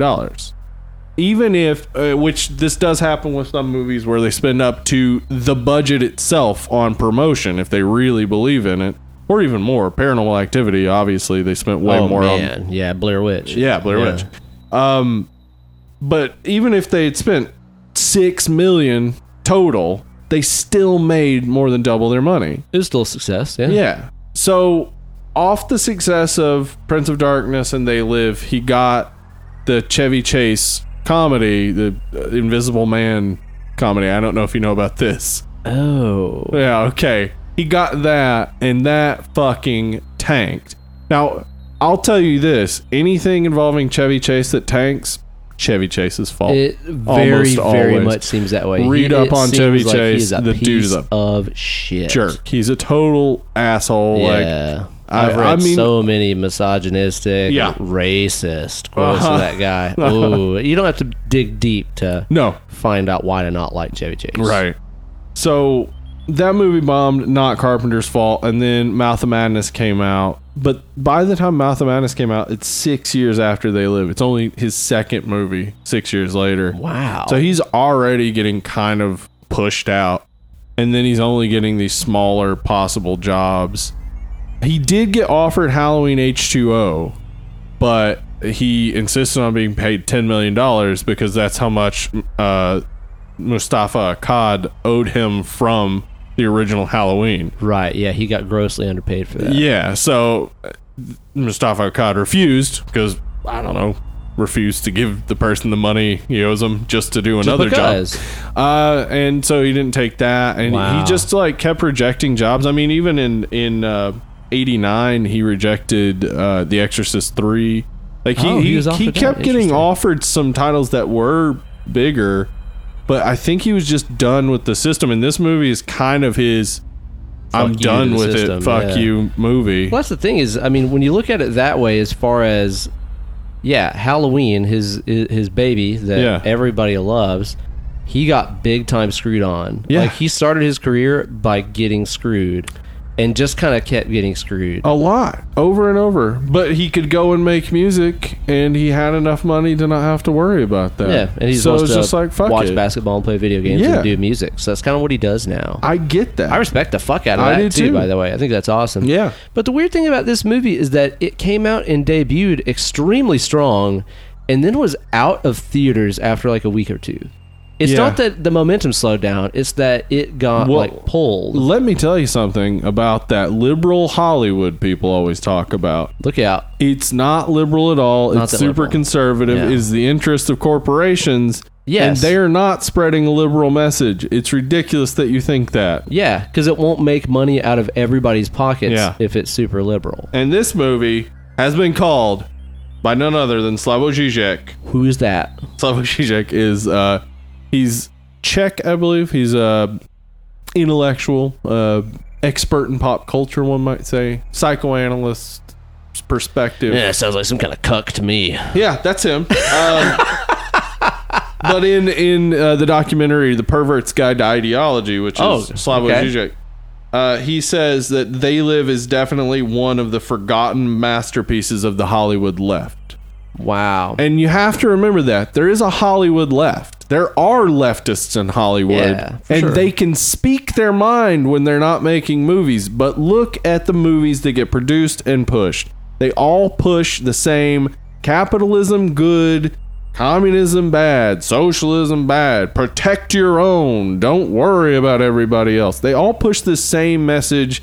And what this pushes is a message of corporations are bad. This is all negative. We have to change the world. Yeah, very And- much. It was very much the American dream Yeah. is dead because of wild corporate greed. Yeah. And you put it out just to show him that you're right and then you make money off of it. So you have to pull it out because if it makes more money, it changes minds. Yes, this was kind of a dangerous movie because I mean it, it came out kind of in the heart of, of Reaganomics and Yes, and that's what he's reacting to John specifically. Carpenter hated Ronald Reagan, and he should because Hated that's the him. reason our country is what it is He today. destroyed the middle class. Because he could see it. You could see it in 1988. John Carpenter could look at what was happening and say, "This is what's going to happen," Long and term. here we are in 2019, and it happened. It's not an alien invasion, though. No. it's just the fucking lizard people that live among us. And I don't mean actual lizard people. Yeah, I yeah, mean yeah, like not they're David they're cold. sense. They have no heart whatsoever. Sure. Yeah, so considering that this movie was such a strong I mean, not not veiled opinion on. Yeah, no, nothing veiled in this. Everything he wants to say is said in this oh, movie. Oh yeah, it's not all that. Uh, I don't know, conspiratorial Hmm. to say that this got yanked because it ruffled a lot of people's feathers Yeah, and people well- wanted it gone before it made people start thinking. Because, I mean, I don't know. I will at least play a little bit of devil, devil's advocate here and be like, if a person who is already maybe a little bit mentally unbalanced watched this movie and took the messages maybe literally and then went Yeah. and, you know, shot up a bank or something like that, Yeah. Okay, that that's I could bad. see some negative there, but that's not why they pulled it. All right, here's a quote directly from John Carpenter. Okay, And it is, he was describing the alien threat in the first sentence, but then he immediately started talking about Universal executives. He said, They want to own all our businesses. And then he says, A Universal executive asked me, Where's the threat in that? We all sell out every day. I ended up using that line in the film. yeah, like Oh. thi- this is he's he's talking to the lizard person. He's talking to the people, the cold heart, the people who don't care about humanity. yeah, He's talking to them directly and using their money to make a movie to expose them, and it made money, and that pissed them off. wow. Yeah, They took it personally. yeah, and his career was dead basically after that. Damn, dude. It's crazy. We, I mean, we've talked about it when we talked about Harvey Weinstein. Like, people don't understand Hollywood. Like, outside of L.A., people look at Hollywood as like Tinseltown. It's like this great, wonderful place, and then like. i inside of LA, people look at it as like tourist attraction, piece of shit place that's always gonna cause traffic. I hate that. Mm-hmm. But like within Hollywood, it's just this real I don't want to say anything that would eventually not get me a job. It's a real nepotistic, real like cold environment that is about making money for a very small number of people and not about messages. It's it's just like the WWF. Hmm. No different. Mm-hmm. The exact same thing is there are rubes out there with money. They want to give it away. We want to take it. Let's give them the thing they like to hear. But what happens, just like with Vince, whenever uh, people like with Daniel Bryant, like people, Vince didn't want Daniel Bryant to ever be Daniel Bryan to ever be like a big champion in the WWE but the people made it happen. And and he still tried to destroy it as it, it was happening. As the people's will becomes something that the executives don't want they just start pulling those stories like whatever is making that happen they start making them disappear so like all the dystopian stuff up to this point had been like fun and silly, like you know Terminator and RoboCop and uh, what you know the one where Arnold Schwarzenegger goes to Mars. What is that? Total Recall. Total Recall. Like all those had been fun, happy. Like that's never gonna happen. But this one comes along and it's like, oh, this is the exact trajectory we want, and you're exposing it. I don't like that. Right. I and think we don't like that people like it. definitely tanked his career. And so Carpenter definitely did kind of commit some some career suicide Yeah. with this movie because it is just ballsy as shit, man. Those first scenes, whenever Nada gets the shades and looks at the world as it really is. I mean, up until this point in the movie, that's probably like a half an hour, forty minutes or something into the movie. It's all just kind of been like, okay, there's this What's friendly the setup? Harmonica music and acoustic guitar and homeless Well, yeah. people in shanty town. it's and, setting up the world that we're living in, which is basically a 1930s uh, LA kind of thing where you have all these people who are having to come from other states looking for work, which is what happened during the Dust Bowl days. Uh, the people coming from the middle of the country moving Yeah. to Southern California looking for work and living in these shanty towns and being treated like we see Roddy Piper treated when he goes to get a job at the you know that one office Yeah, and he's talking to the old lady and she's just disgusted with him. I love that there's that message where it's just like food stamp programs aren't even working anymore. Yeah. Don't even apply. Uh, I just want any any if we do still have some Trump supporters listening, I want you to remember this. That when Oklahoma needed help in the 30s and they needed to move from their state to get new jobs, they were treated the way you treat migrants coming to this country. Yeah. It could turn on you any Wow. moment. You need to stop it. Damn. That's just how it happened. And that's the bottom line. And that's the bottom line because Hollywood Steve said so. I'm telling you, like this, this really did just set up like the dirty ills of LA, like uh, the destruction of the shanty towns that happened with the Okies. It also happened when they built uh, the Dodgers Stadium. There was an entire community where that stadium is, and they basically just came in and said, "Sorry, get out of here," and bulldozed their place. Like, no kidding. I mean, I love the city but it's corrupt as shit. Well, that's what that song is about about Yeah. how this terrible LA actually is. But yeah, like it, it's very corrupt, and this this is like just sort of trying to expose all that evil corruption of LA and Hollywood and like just business and capitalism in general. Yeah, especially the capitalist aspects, I think Yeah. are really, really, really covered here because whenever he puts on those shades and sees that black and white world, which I love that it's b- literally black and white. Uh-huh, yeah. And it's also like just cinematically like this high contrast, gritty, grainy Yeah. black and white. Yes. That looks awesome. Yes, it does. And like all the ads are black and white. It's a white sign with black letters that say obey, Yeah. marry and reproduce. Yeah, I I wrote down as many Sleep. as I could. Yeah, there's a lot. I wrote down a bunch of them too. Here- here's some of my favorites work eight hours sleep out eight hours play eight hours. Now i want anybody who's listening who just heard that and said like yeah that's right. That's not fucking right. Now everybody thinks there was this period for hundreds of thousands of years where the average age of death was 30 but what they don't understand is that infant mortality rates were high at that time. Looking at it statistically, if you survived infancy, you would make it into your 70s. Oh, so that's what drug that average Yeah. is high. Th- how much work would that person put in on an average week to survive? About 10 hours. 10 hours of work to gather enough food to survive a week, Oh. to uh. keep your shelter up. Oh, Work no. eight hours a day for fucking what? somebody else. for money so you can use it to pay corporations that are paying other people to do the fucking job like that you could just go uh, do. yeah, you could yeah. just go kill your own meat. Go fish, yeah. and and they give you these things and that's which what is they- also illegal without a license now. Right, exactly. yeah. Oh yeah, you can't even go fucking fit like they, they've Well, in some of the it, cities, you can't even give food to homeless people anymore. they've made it illegal to not participate in capitalism. Is what they're doing. wow, doing. that's that's Yeah. a, that's a great way to sum it up. You have to play the game. you, have can't, to you have can't at sit least out the game. some money to exist. And if you don't have money, we'll harass you for some reason. I, I keep thinking of how appropriate it is that we're doing this movie at this time, but then I keep thinking of how appropriate it is that this movie exists at any time.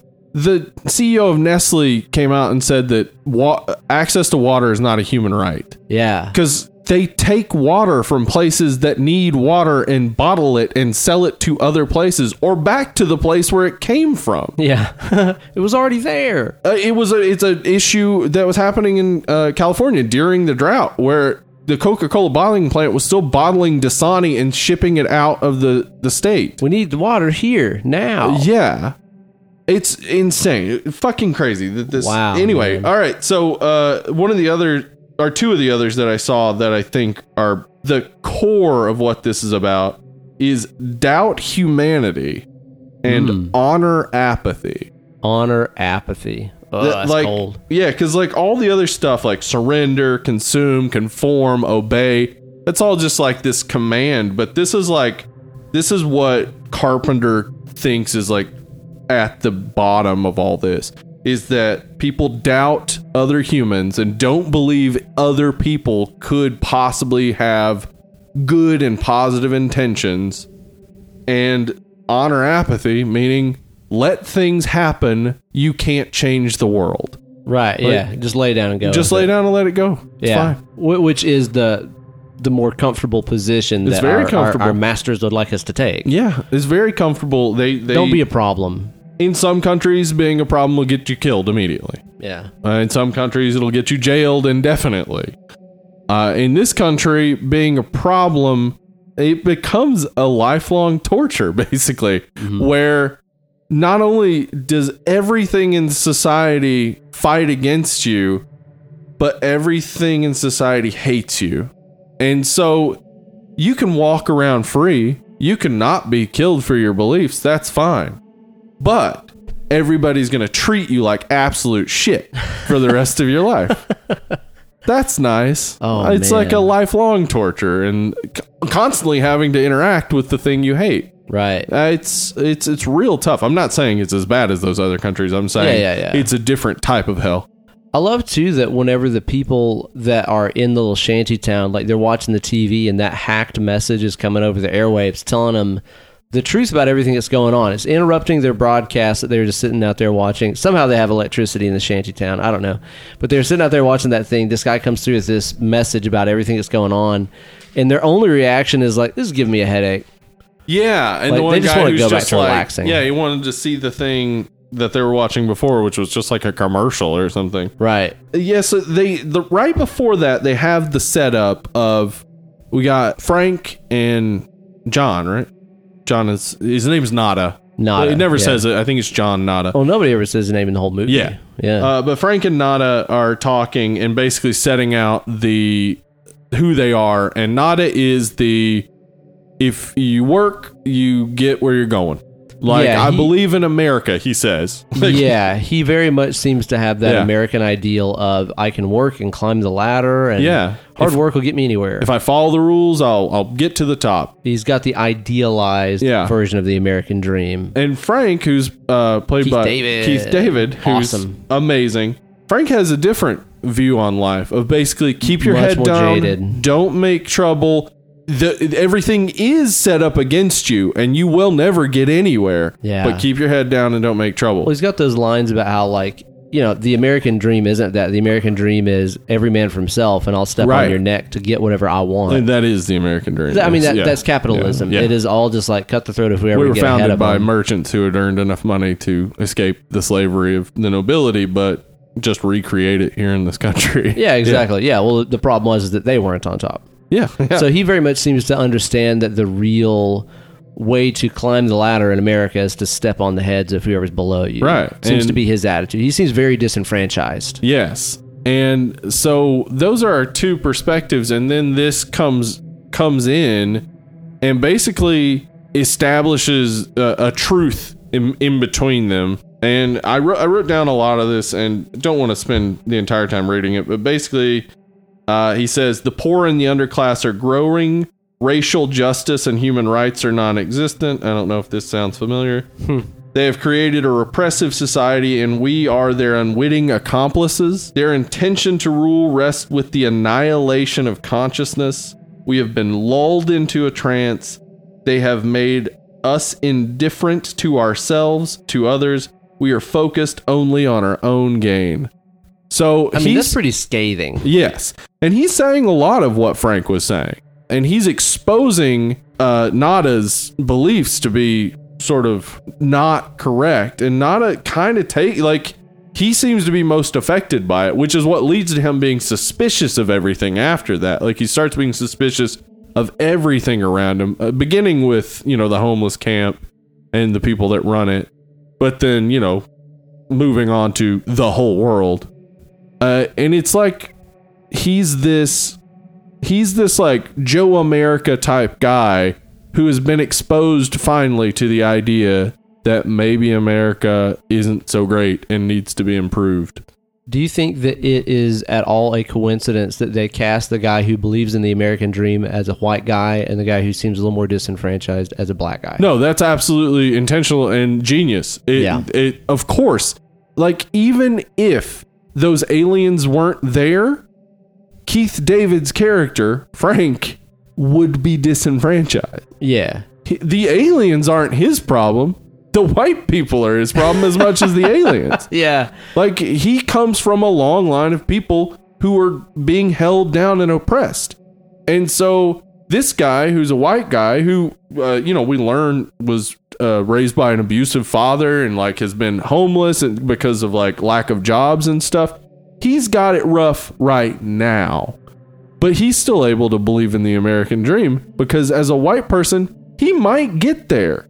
Sure. There's a, there's a higher just a momentary hiccup. Yeah, there's a higher likelihood. Yeah, like uh, that quote from what's his name, the guy who wrote Grapes of Wrath, John Steinbeck. John Steinbeck. The yeah, every poor American thinks of themselves as a uh, temporarily embarrassed millionaire. yeah, yeah. Oh, it'll come back around.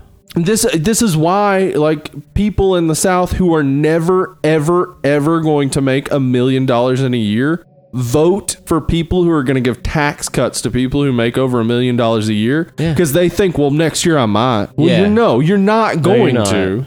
That's not going to happen. They don't understand they're disenfranchised. Is what's going on. Like this is what happens to uh, Nada. Is he begins to understand? Wait, I also don't have a chance in this. Like there are these creatures ahead of me that are never going to let me become rich unless I become part of their plot. Yeah, and that's something that I like about this too is that you you, you have all these different attitudes towards this invasion that it seems like some people are very aware is Yeah. going on. You have guys like Nada who are again are the the believers in the American dream and Right. optimistic. You have guys like Frank who just feel very torn up by the system, uh, you know, shredded by the cogs in the wheels. Yeah. But then you also have the people like uh, uh, shit, the chick Holly. Oh, Holly, yeah, who as she's well as- already like she's upper management at a TV studio. She's got a good life. Yeah. Yeah. Her and uh, Buck Flowers that comes in the movie later, Uh-huh. who are the people that know the system is rigged, Yeah. know it's oppressing people, And want to maintain it because it gives them what they want. yeah, Yeah. exactly, because there's a chance that they could hop on board. Because if they destroy it, they might never be back on top. Yeah, well, they're, they're like the guy in the Matrix that eats the steak, where he's like, Right. "I know this is fake, but yes, I want to be taken care of." yeah, Yeah, so there's the people that are the hangers on because they might be given a higher rung on the ladder, mm-hmm. which is again also another very much another type of American. yes, it is. It's our middle class, but they're starting to lose out on those opportunities as the the the rich just keep grabbing all the power Yeah. completely and totally. And then for some reason, They keep leaving. Yeah, and we get get all these people foaming at the mouth, mad at Alexandria Ocasio Cortez. How dare that person of modest means become a politician, raising themselves up by their bootstraps? That's not what this America's about. Yeah. This America's about oppression and the rich getting richer. they don't even hear themselves as they're saying it, but No that's what they're saying. That's pretty much it. Yeah. I love uh, Keith David and Roddy Piper's chemistry on screen together. I think that they're great. they're really good. Yeah. uh, Nada is pretty subdued. Frank is pretty over the top and intense. Yeah. Mm-hmm. They work really well on screen together. Uh, Holly, who's Holly played by? Oh man, Meg Foster? Meg's, yeah, Foster. I think. Who has the bluest eyes Yeah, I of any creature that's ever lived. I wanted to talk about that because yes, Meg Foster. She actually had trouble because uh, in 1979 she was named by Mademoiselle as Eyes of 1979. Ooh. Uh, but on a lot of productions, she would have to wear contact lenses because her eyes were too distracting. Do you think she has vision problems? No, no, her eyes are fine. Man, alive. They're so light, They're But- and they're electric just like ice pop. blue. Yeah. She seems like she's stoned the whole movie. She does. She does come off as as real low key. She's not that great in here. Yeah. Although I love when she she throws Nada out of that window. She smashes him on the head with a bottle and he falls out that window. yeah, window. she does like a little like 360 Yeah. smash. Yeah. And that overhead shot is like very psycho esque or Uh-huh. something. Dude, Roddy flies out that window And just, rolling down the Hollywood hills. Yeah. It's so good, Uh-huh. man. It's so fantastic. But yeah, pretty small cast in this. There's a couple other people here and there. Yeah. the- some the people you probably guy. recognize maybe, but it's mostly just that that core center three that we're really worried about. Uh, you know, we have the resistance fighters and the one guy who we meet early on in the the camp who happens to be one of the leaders of the resistance. Gunther or something like Yeah. that. I can't remember what his name was. But yeah, everybody else and all the aliens look the exact same, except with you know male or female voices. Yeah, dude, I, I think the way that the the aliens, I call them goons in my notes. I didn't know Yeah. what to call them exactly. I think that's a good choice. They look like goons. Yeah. I love the way that they look. I Yeah. love that, which I've seen some people critique. It's like it's just like a rubber mask and the mouth doesn't move and stuff like that. It's Yeah. like that's fine by me Yeah, because they're looks- phony. Yeah, they look inhuman. I think the way that they look is really cool. Probably if those black and white scenes would have been in color, it probably would have looked really bad. Uh, Yeah. well, and I guess towards the end of the movie, you see them. You do color. see them in color, and they're like blue and red, and Yeah, it doesn't look it doesn't as look as cool. Yeah. But when they're in black and white, they're awesome. Uh-huh. Now, when they're in that black and white world, uh, we also get some crazy stuff. There's like police drone kind of things flying around, keeping Yeah, tabs on everything. they got a drone. Yeah, like again, did Carpenter look into the future? Yeah. Was he just like, you know, there are going to be drones that'll catch criminals? Well, and they say stuff on there too about how even when the TV is off, it's still receiving and em- emitting information or something like that. That sounds It's a lot like an echo to me. That sounds like yeah, our phones, our Yeah. Alexas, our mm-hmm. everything that's constantly listening, even when it's off. You know, even when we're not using it, it's still buying and selling stuff to us. You know, Yeah, it's crazy that. I mean, on one hand, if you made a They Live Now, I don't know where it would go. But if you made They Live to reflect how now is in in the modern time, I wonder if you could even like could you get away with saying the stuff that this movie says? There should be more movies critiquing these things cuz these are things people talk about on a regular like we get things like The Big Short and Wolf of Wall Street and all those others that sort of set up the political climate but also add a bit of like fun and levity to it where it's like you could see why they're enjoying this Yeah. snorting cocaine off a hooker or whatever and this doesn't do that this No. doesn't give this is like no fuck that fuck the positive there's no positive Yeah. it's black and white your livestock for them. yeah you're So- livestock for them yeah. Now you said that net uh, was it network network and this have a lot in common. I've never seen network. Did it there's- come out before or after this? Network's 1976. Oh, wow, so Yeah, much uh, before. Network is one of my favorite movies. You have to watch it. Oh. Everybody still needs to see this movie and understand that Fox News was predicted in 1976. Jeez. They knew about it. They knew these things were going to happen.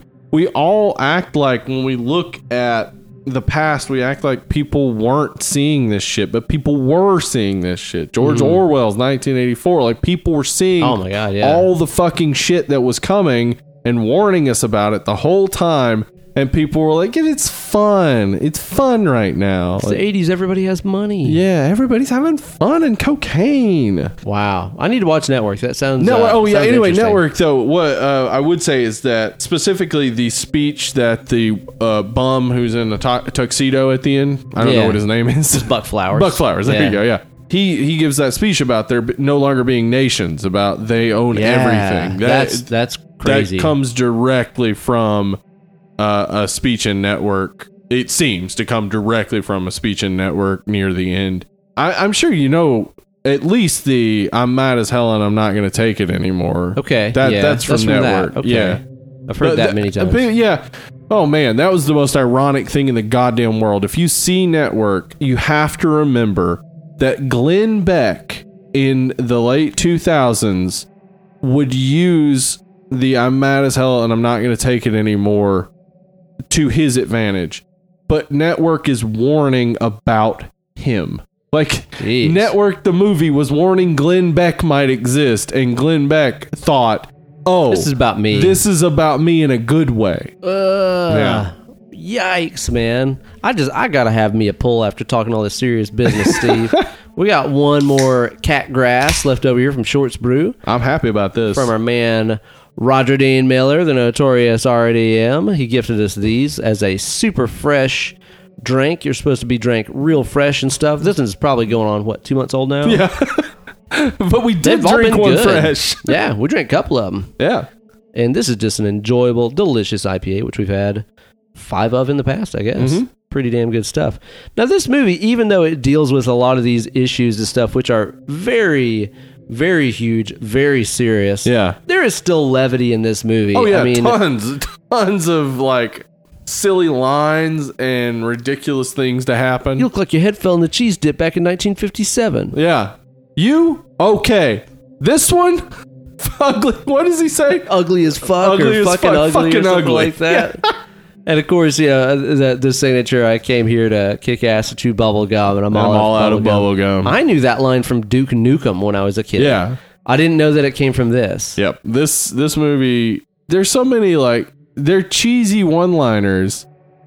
And there's so many elements to this movie that I would get why somebody would look at this movie and think, "Oh, it's just like a campy, cheesy sort of movie." But I think that John Carpenter wrapped his very clear anti-corporate, anti-greed message in this sugary coating that he knew that a lot of Americans could swallow. Rowdy Roddy Piper being one part of that. Yeah. He's a big WWF star. We want to see him in a movie. You throw in the cheesy quips and lines and stuff. Th- They're digging it. They're loving it. You throw in an eight minute long wrestling match. Great. Which you know now what? let's get down to the destruction of corporate America. well, not now that you put it that way too, it is kind of cool to think that okay, considering what we said earlier about how a lot of wrestling fans, especially in this time period, were just blue collar American workers here in the South and the East side of the country and stuff. He got their asses in to watch this movie because they put Roddy Roddy Piper in it. yeah. And then he's like, okay, now listen, this movie's about you guys. Yeah, you need to get this message because it's going to get to you soon enough. Yeah, exactly. Yeah. Yeah. you as the lower class people are the ones that need to see this the most. So I'm going to put somebody in this movie that gets you to come see it. We're sending this message from the year 1999. That's from Prince of Darkness. That's so cool. Now you mentioned the fight. The fight. Okay, so yeah, The the fight. fight. Yeah, I mean it's the fight. Like it's it's everybody who knows anything about the thing knows about an obscenely long wrestling match in the middle. They live. Oh, sorry. Yeah. what did I say? The thing. the thing. Sorry. There's an exceedingly long uh, wrestling match in the middle of, of They Live between Keith David and Rowdy Roddy Piper out on the streets. And Just a backyard brawl. The best. It's great. It's the best. It is It's like very- Mm-hmm. five and a half minutes long. and it's very obviously choreographed by uh, a professional wrestler. yeah, him and it- Keith David really they just came up worked with it all. this thing Yeah. out and rehearsed it for like three weeks or something. and it is a, it's uh, a segment of a movie that has inspired some comedy with South Park Yep. when they did the cripple, Cripple fight. fight. They basically just They did the whole thing. recreated it. yeah. Also inspired the last match in Darren Aronofsky as the wrestler.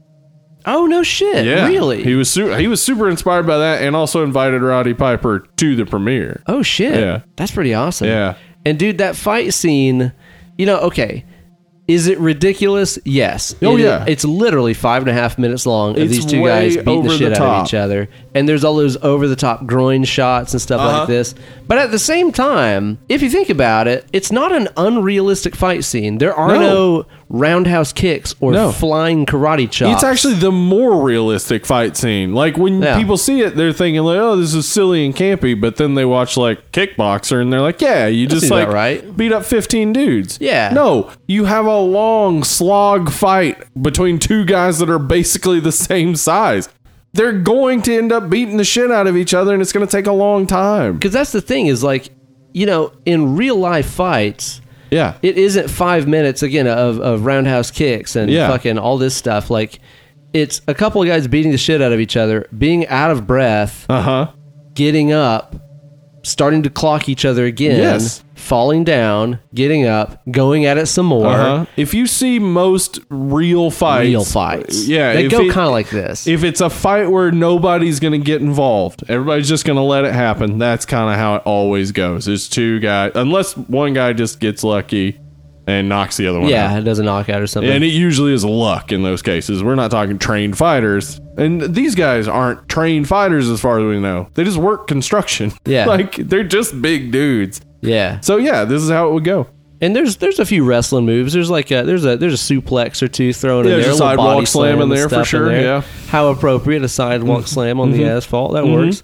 I love that scene too, where like he throws that two by 4 at the back glass of that car and like Uh-huh. Yeah. shatters the whole back he's like, windshield. "Oh, sorry." Yeah, he kind of like seems to scare himself. Like, oh shit. I didn't actually want to hurt you. Yeah. Keith David goes to break that bottle and it breaks. and Yeah. Piper just like laughs at him. Uh-huh. It's so genuine and like Yeah. realistic. It's so yeah, fun, it's man. it's very good. And what I'll say Yeah. is it's important that it lasts as long as it does because what it's really about is Keith David has seen this guy that he trusts now become a murderer. Yeah, he's on the and loose. now he's seen him and sees that he's still the same guy he knows and realizes something must be up. Because I trust this guy and he doesn't seem to have gone crazy. Mm-hmm.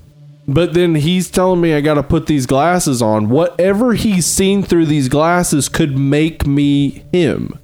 Oh And wow. I need to keep my head down and not cause problems. oh, that is kind of in line with Yeah. his character, right? Yeah, I so- hadn't thought about that. That's pretty. That's pretty awesome because you watch it and you're like, why don't you just put the glasses on? It's because Yeah. he's scared of what he might see. Yeah, because he does trust this guy. And Yeah. so he Well, knows if obviously he, he comes back to give him like a week's worth Yes. of pay and stuff like this. I know, and also when he throws that money and it lands in the box, was that intentional or was that just like what? like didn't they got it on the notice. fr- yeah. Watch it again. He throws the money and it just goes poof, right in the box. Nothing but net. I wonder if they meant to do that and had to do it a Huh. few times, or if Yeah. he just did it and they were like, "That's the take" because That's it the went in the one. box. But yeah, so what's happening is, yeah, he's trying to.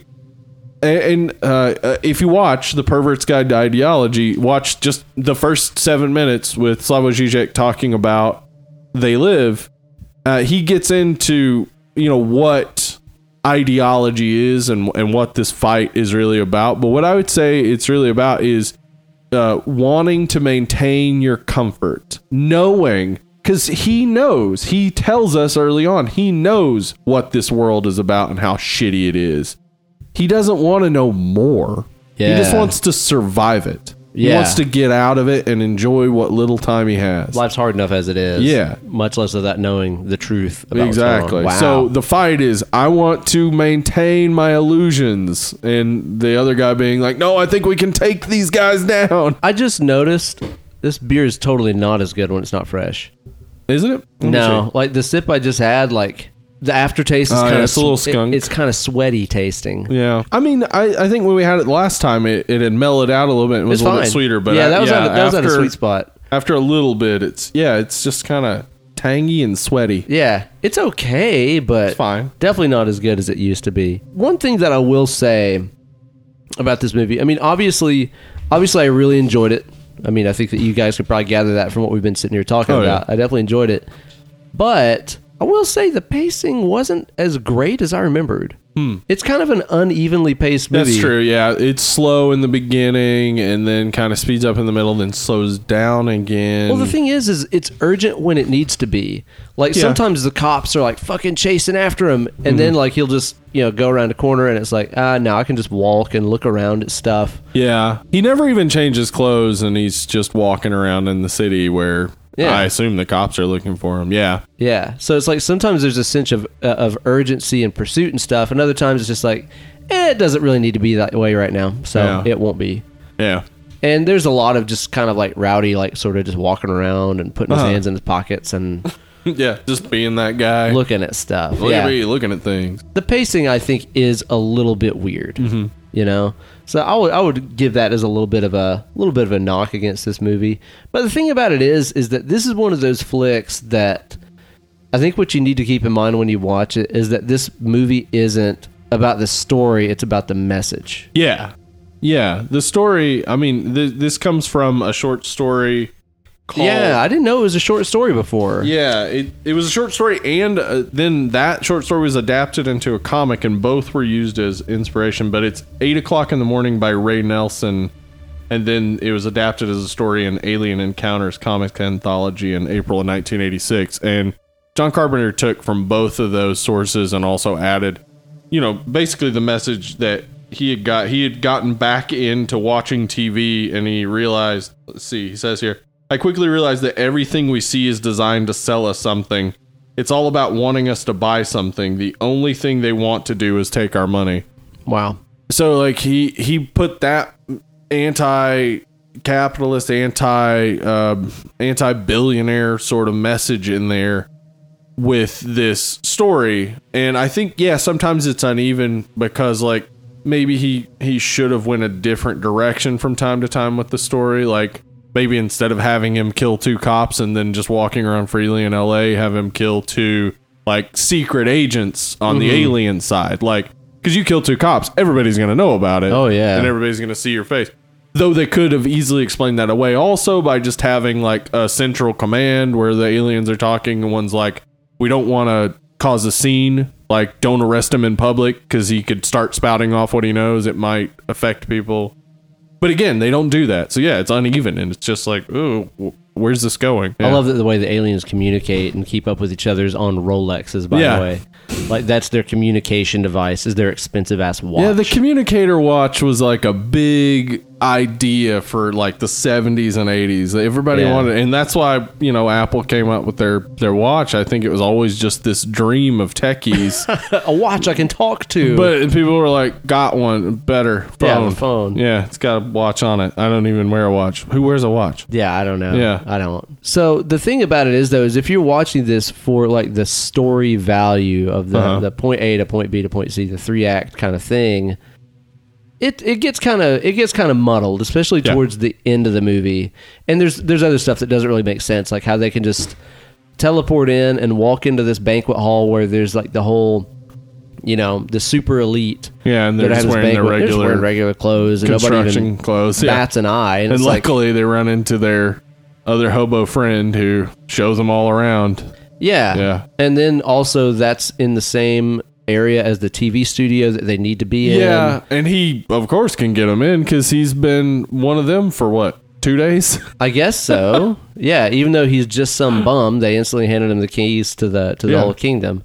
So some of that stuff gets a little like, wait, what now? yeah, You know, where you're like, they teleported, they're underground, now they're at this banquet thing, now they're at the TV studio. It becomes like very fever dream ish, where Mm. it's like they're just changing locations like crazy towards the end Yeah. of the movie. But it would have been boring if they're like, we need to get to the TV studio, runs across town. yeah. like that would have that would have gotten kind of boring. I- but it does get a little jumbled. I get that people put together the Thing, Prince of Darkness, and In the Mouth of Madness as the Apocalypse trilogy, but I really wonder why they skip over this because John Carpenter took H.P. Lovecraft references and he really he said that this is Lovecraftian at its essence that like these creatures have always been here and are just returning. Like this seems to me to go right in line with those movies and would serve as a good bridge between Prince of Darkness and In the Mouth of Madness. But you know they they just don't get put together. I I, I wonder why. I mean, because the Apocalypse trilogy was just something that John Carpenter offhandedly kind of suggested and people went with. Yeah. Like I wonder if you reassess it, would you throw that this in there with them? Like it seems to have the same sort of idea that like humanity is being driven by this unknown force that is not not evil, it's just indifferent to us. Mm-hmm. Well, I'll tell you the other thing that this has in common with H.P. Lovecraft What's that? is that it's awesome and also seems to attract anti-Semites. Well, yeah, well, well, the reason H.P. Lovecraft attracted it is because he was He anti-Semitic an himself. anti-Semite. But this, yeah, white supremacist neo Nazis have tried to take this and say Yeah. that it's about the, about the Jewish Jewish people running the media. Yeah. And John Carpenter quickly shut that down and said very clearly, it's about yuppies and unrestrained capitalism. But this is one of those ones that, like you said, neo Nazis Yeah, and stuff, they you just could- take up and you could run with it. easily you could easily see how a mass shooter could look at this and be like that's what other mass shooters were doing Uh, i didn't realize it they were shooting the the bad the Yeah. alien people And again, that that's where it's like maybe the violence in this movie made it a little bit more dangerous than it necessarily needed to be. Right. Because I mean, Rowdy Roddy Piper just gets the glasses and sees these people and Yeah. immediately starts murdering them. Yeah. Just mowing them down. he doesn't even know if those glasses like what if they're just a novelty effect yeah, exactly. glasses that sometimes make other people look wacky yeah, and there's make it impossible to read signs Oh, dude, and there's a high kill count in this movie yeah too. he kills a lot of people in public in mass shooting scenarios Yeah, in everyday locations and Yeah. Mm. places like you know, a fucking bank and stuff like that. That I mean that is also though like I love an 80s LA action movie and that's 80s LA action movies. I mean that's that's Lethal Weapon and Yeah, the action Beverly Hills on Cop and and just like fucking that. shoot everybody whatever. and I think this movie also owes a lot to other let's say sci-fi uh, movies from the 50s and stuff that were Yeah. really just about communists being among us, like Yes. body snatchers. This like takes that. it the other route and says like, no, no, no. They use communist and they use terrorist as words to suppress, uh, like the truth, and the people who are in charge, the people who are the problem, the real invasion of the body snatchers.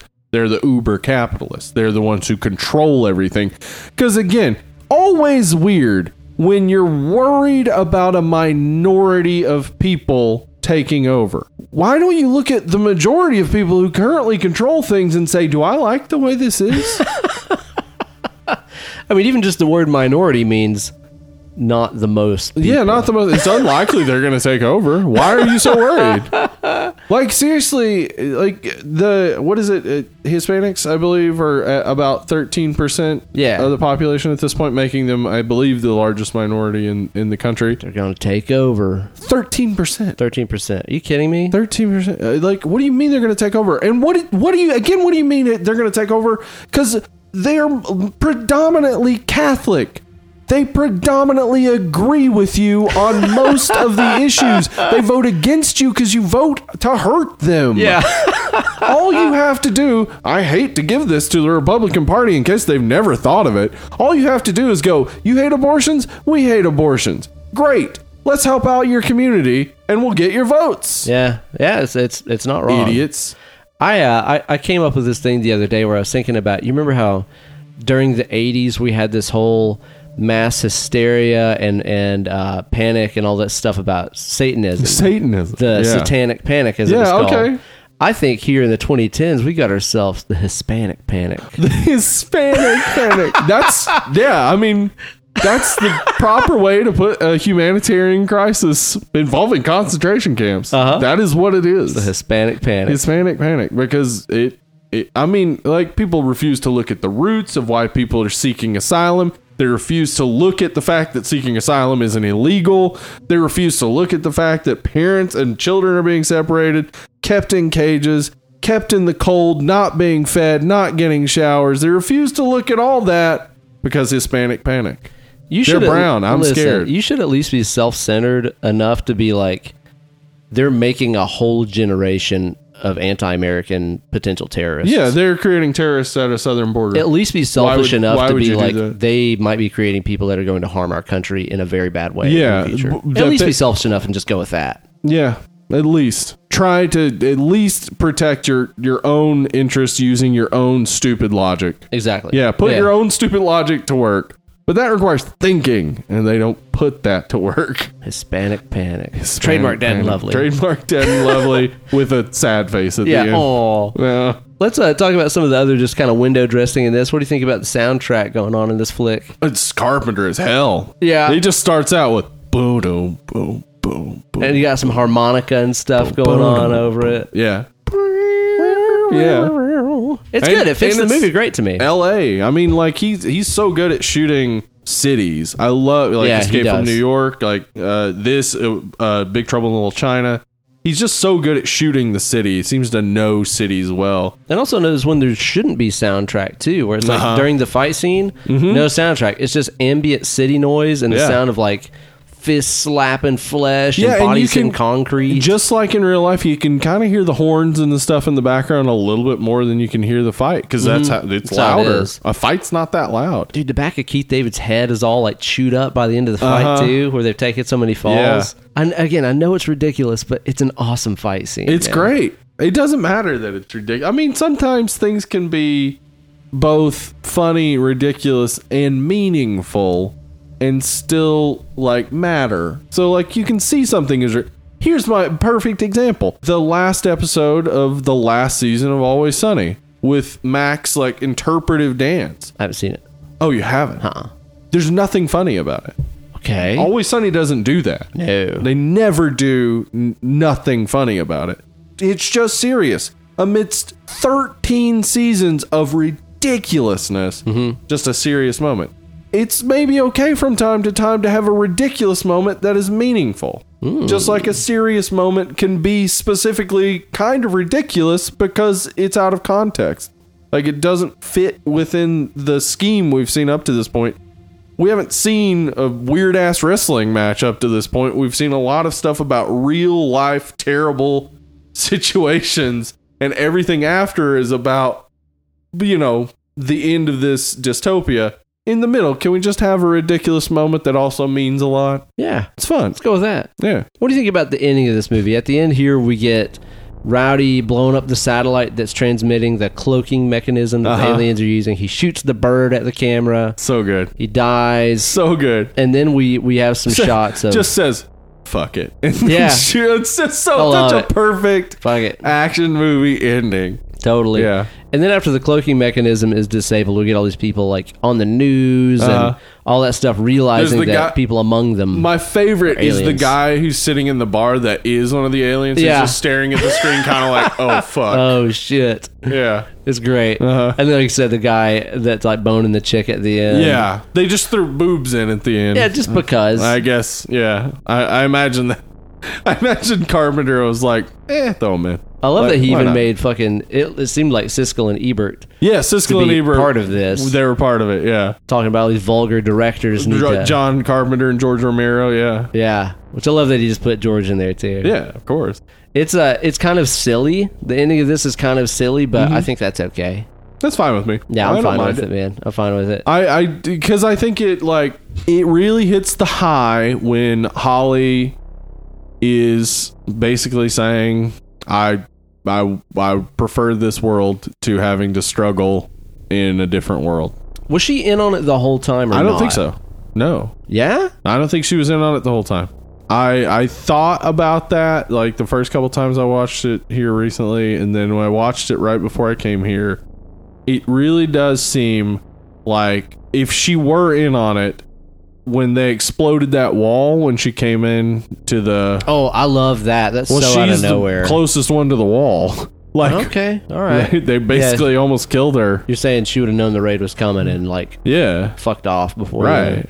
Hey, you might not be wrong. I hadn't thought about that. Mm. Yeah, her t- her kind of twist where she just sort of like shoots Keith David out of nowhere. Yeah, that's like that's the moment where kinda weird. you make your last message that some of you are going to try to hang on to this because you are comfortable and some of you are going to say fuck it and say let's blow this up. This is an awesome movie. It's great. This is an awesome movie. It's one that I've wanted to do since I saw it. So whenever this got picked as part of the uh, it's part of the Patreon. Yeah, it was like, John Latour's right? suggestion. Mm-hmm. Oh, oh, John, dude, sick.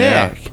I Way think- to not let us down. I Always believe it got the most votes when we did the vote too. So Yeah. uh, people wanted us to talk about this. Nice, man. Which means if anybody out there responds to this by saying they got too political, our core wants to hear this. Yeah. It- it- that's. I'm sorry if you thought that was too political. We'll that's what people want to hear. A 100% refund on Yeah. what you spent to listen to this podcast. Mhm. So there you go. what do you think about this flick? What's your final thoughts and ratings on this some bitch, Steve? It's high up there for me uh, because of the message, and I really do like um, just the way it's shot, the way it's acted. I like the silliness to it, along with the very serious message. Yeah. I think it is a sugar coating of a message, trying to sell it to rural America. People that need to hear. yeah, it and the let them know like Yeah. you, you got to vote for your interests, and they're like, I don't wanna. You can't tell me what to do. Stars ri- and bars. That rich feller might give me some of his money. All right. He won't. I, I, I just want to sum up, just to sum up, real quick, the mentality of the person who maybe thinks the government should stay out of their business. I saw today at the doctor a person with a license plate that had the "Don't tread on me" flag. Mm-hmm, Now I want you to think about this. That's that's the flag of the libertarian, right? yes.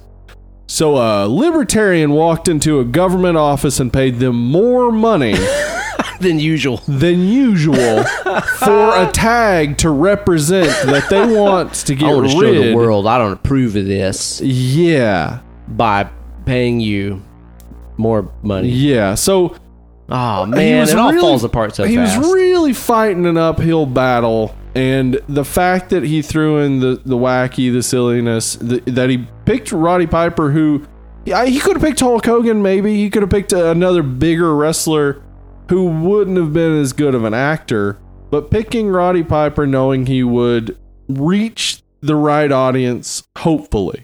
that like Pro move. like the thing is like people think about the south and they think of it as a monolith just like you know racists think of uh, uh, black people as a monolith or you know whatever like we you look at the south and you think dumb people hmm well we're from the south Yeah, I, yeah. i'd like to think we're we're, not dumb We're not just talking shit or anything. yeah we're we're really from here Oh, I know plenty of extremely intelligent people from down uh. Trae Crowder, uh, Drew Morgan, uh, uh, Corey uh, Forrester. Mm-hmm. I can name a- any number of comedians. Brent Terhune, who's from Missouri, like which is was the South basically.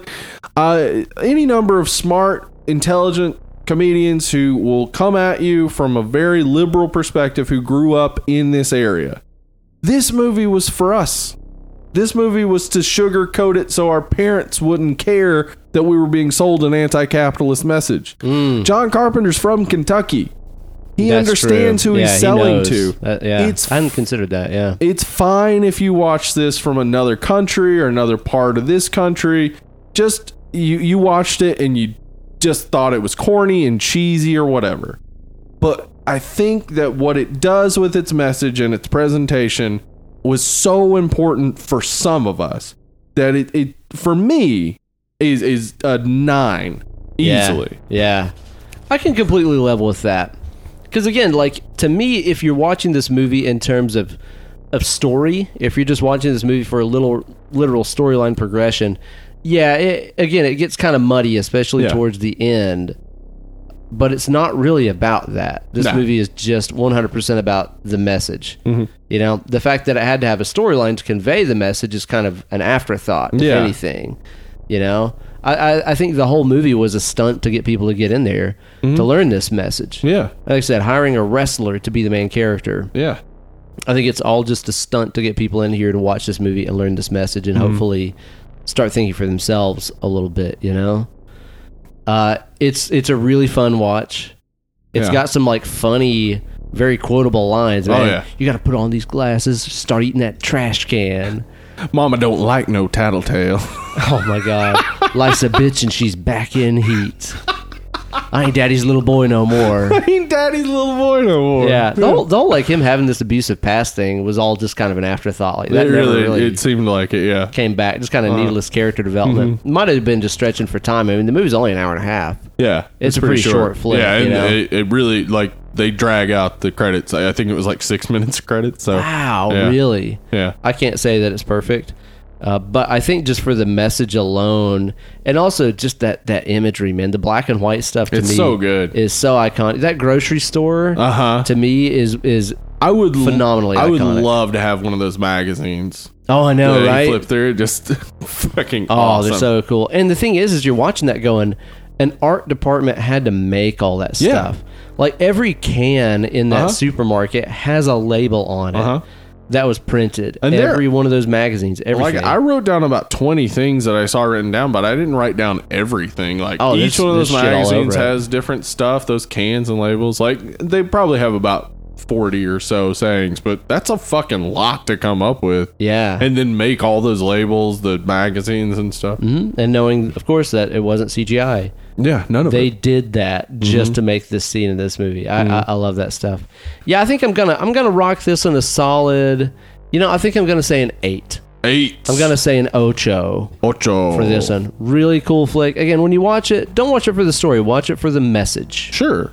And you'll I think get a lot more out of it and enjoy it more than if you're watching it for a story. It's also barely a horror movie. I mean, is it horror? Oh yeah. Well, um, I, would say in 1988 this was a dystopian sci-fi movie. yeah. It seems In more like that. 2019, this is a horror movie. yeah, Yeah. social horror Yeah. movie. Awesome, man.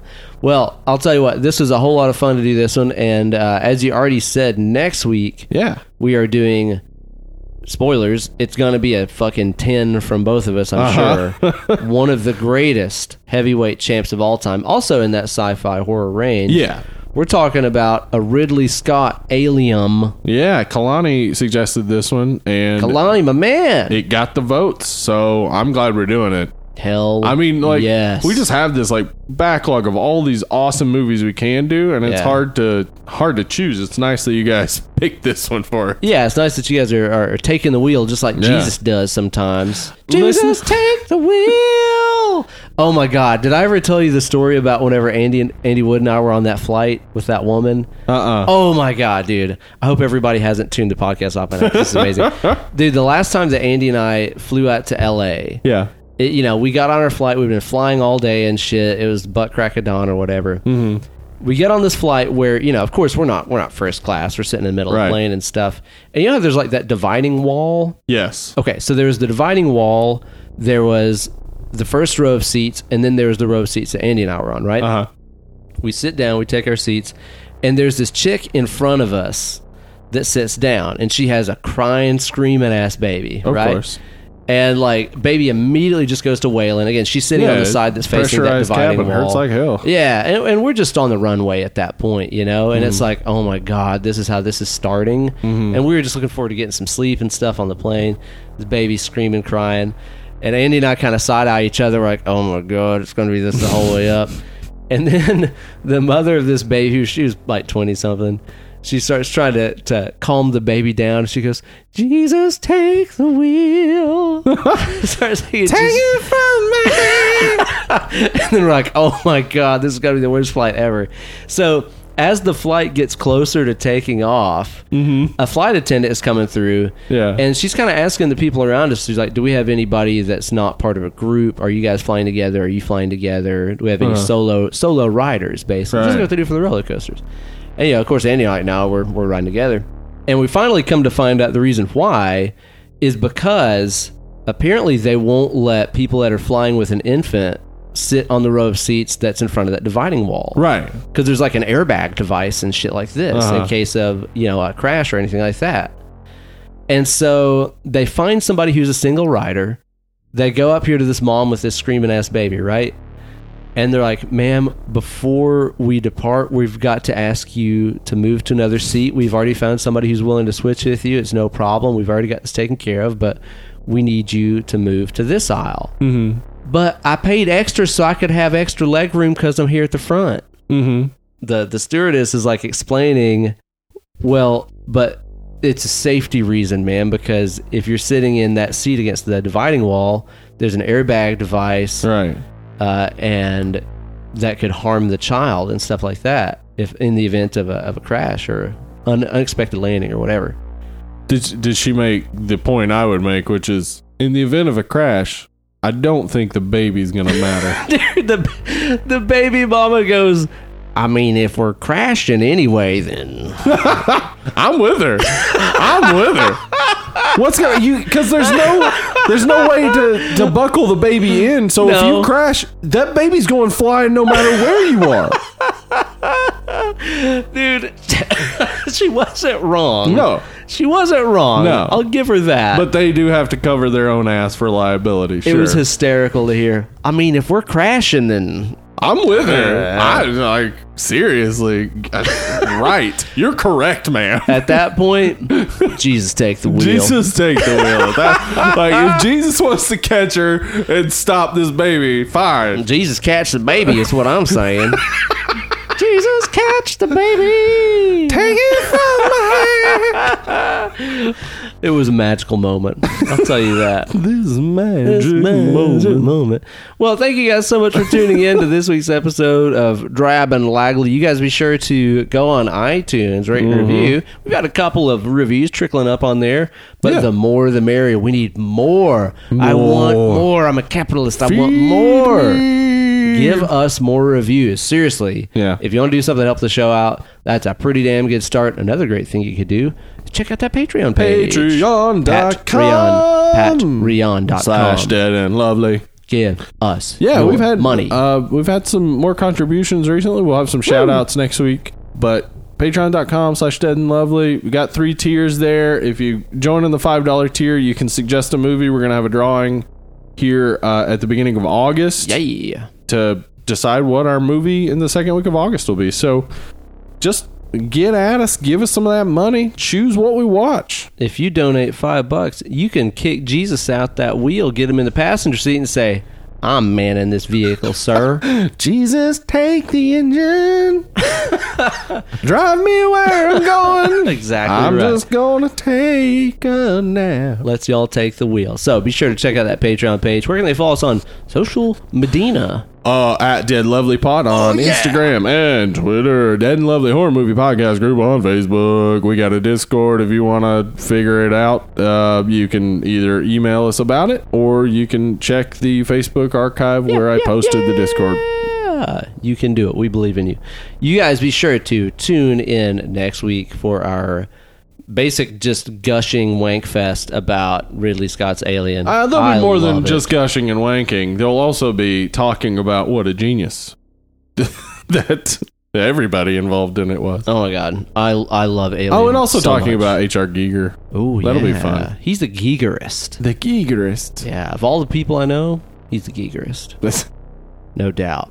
Well, you guys have been fantastic. We have been Uncle Ben, Hollywood Steve. and we've been dead and lovely. We'll catch you all next week. Bye bye now. I am out of here.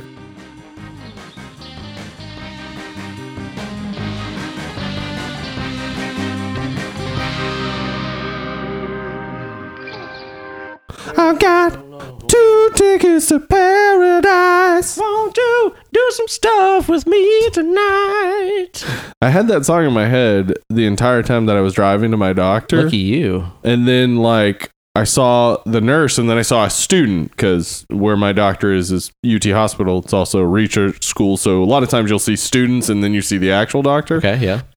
Um and that two tickets to paradise, just that part had been in my head. And then like the student guy walked out and then it, I'd been in there for like 20 minutes waiting. And then I just started going, waiting so long.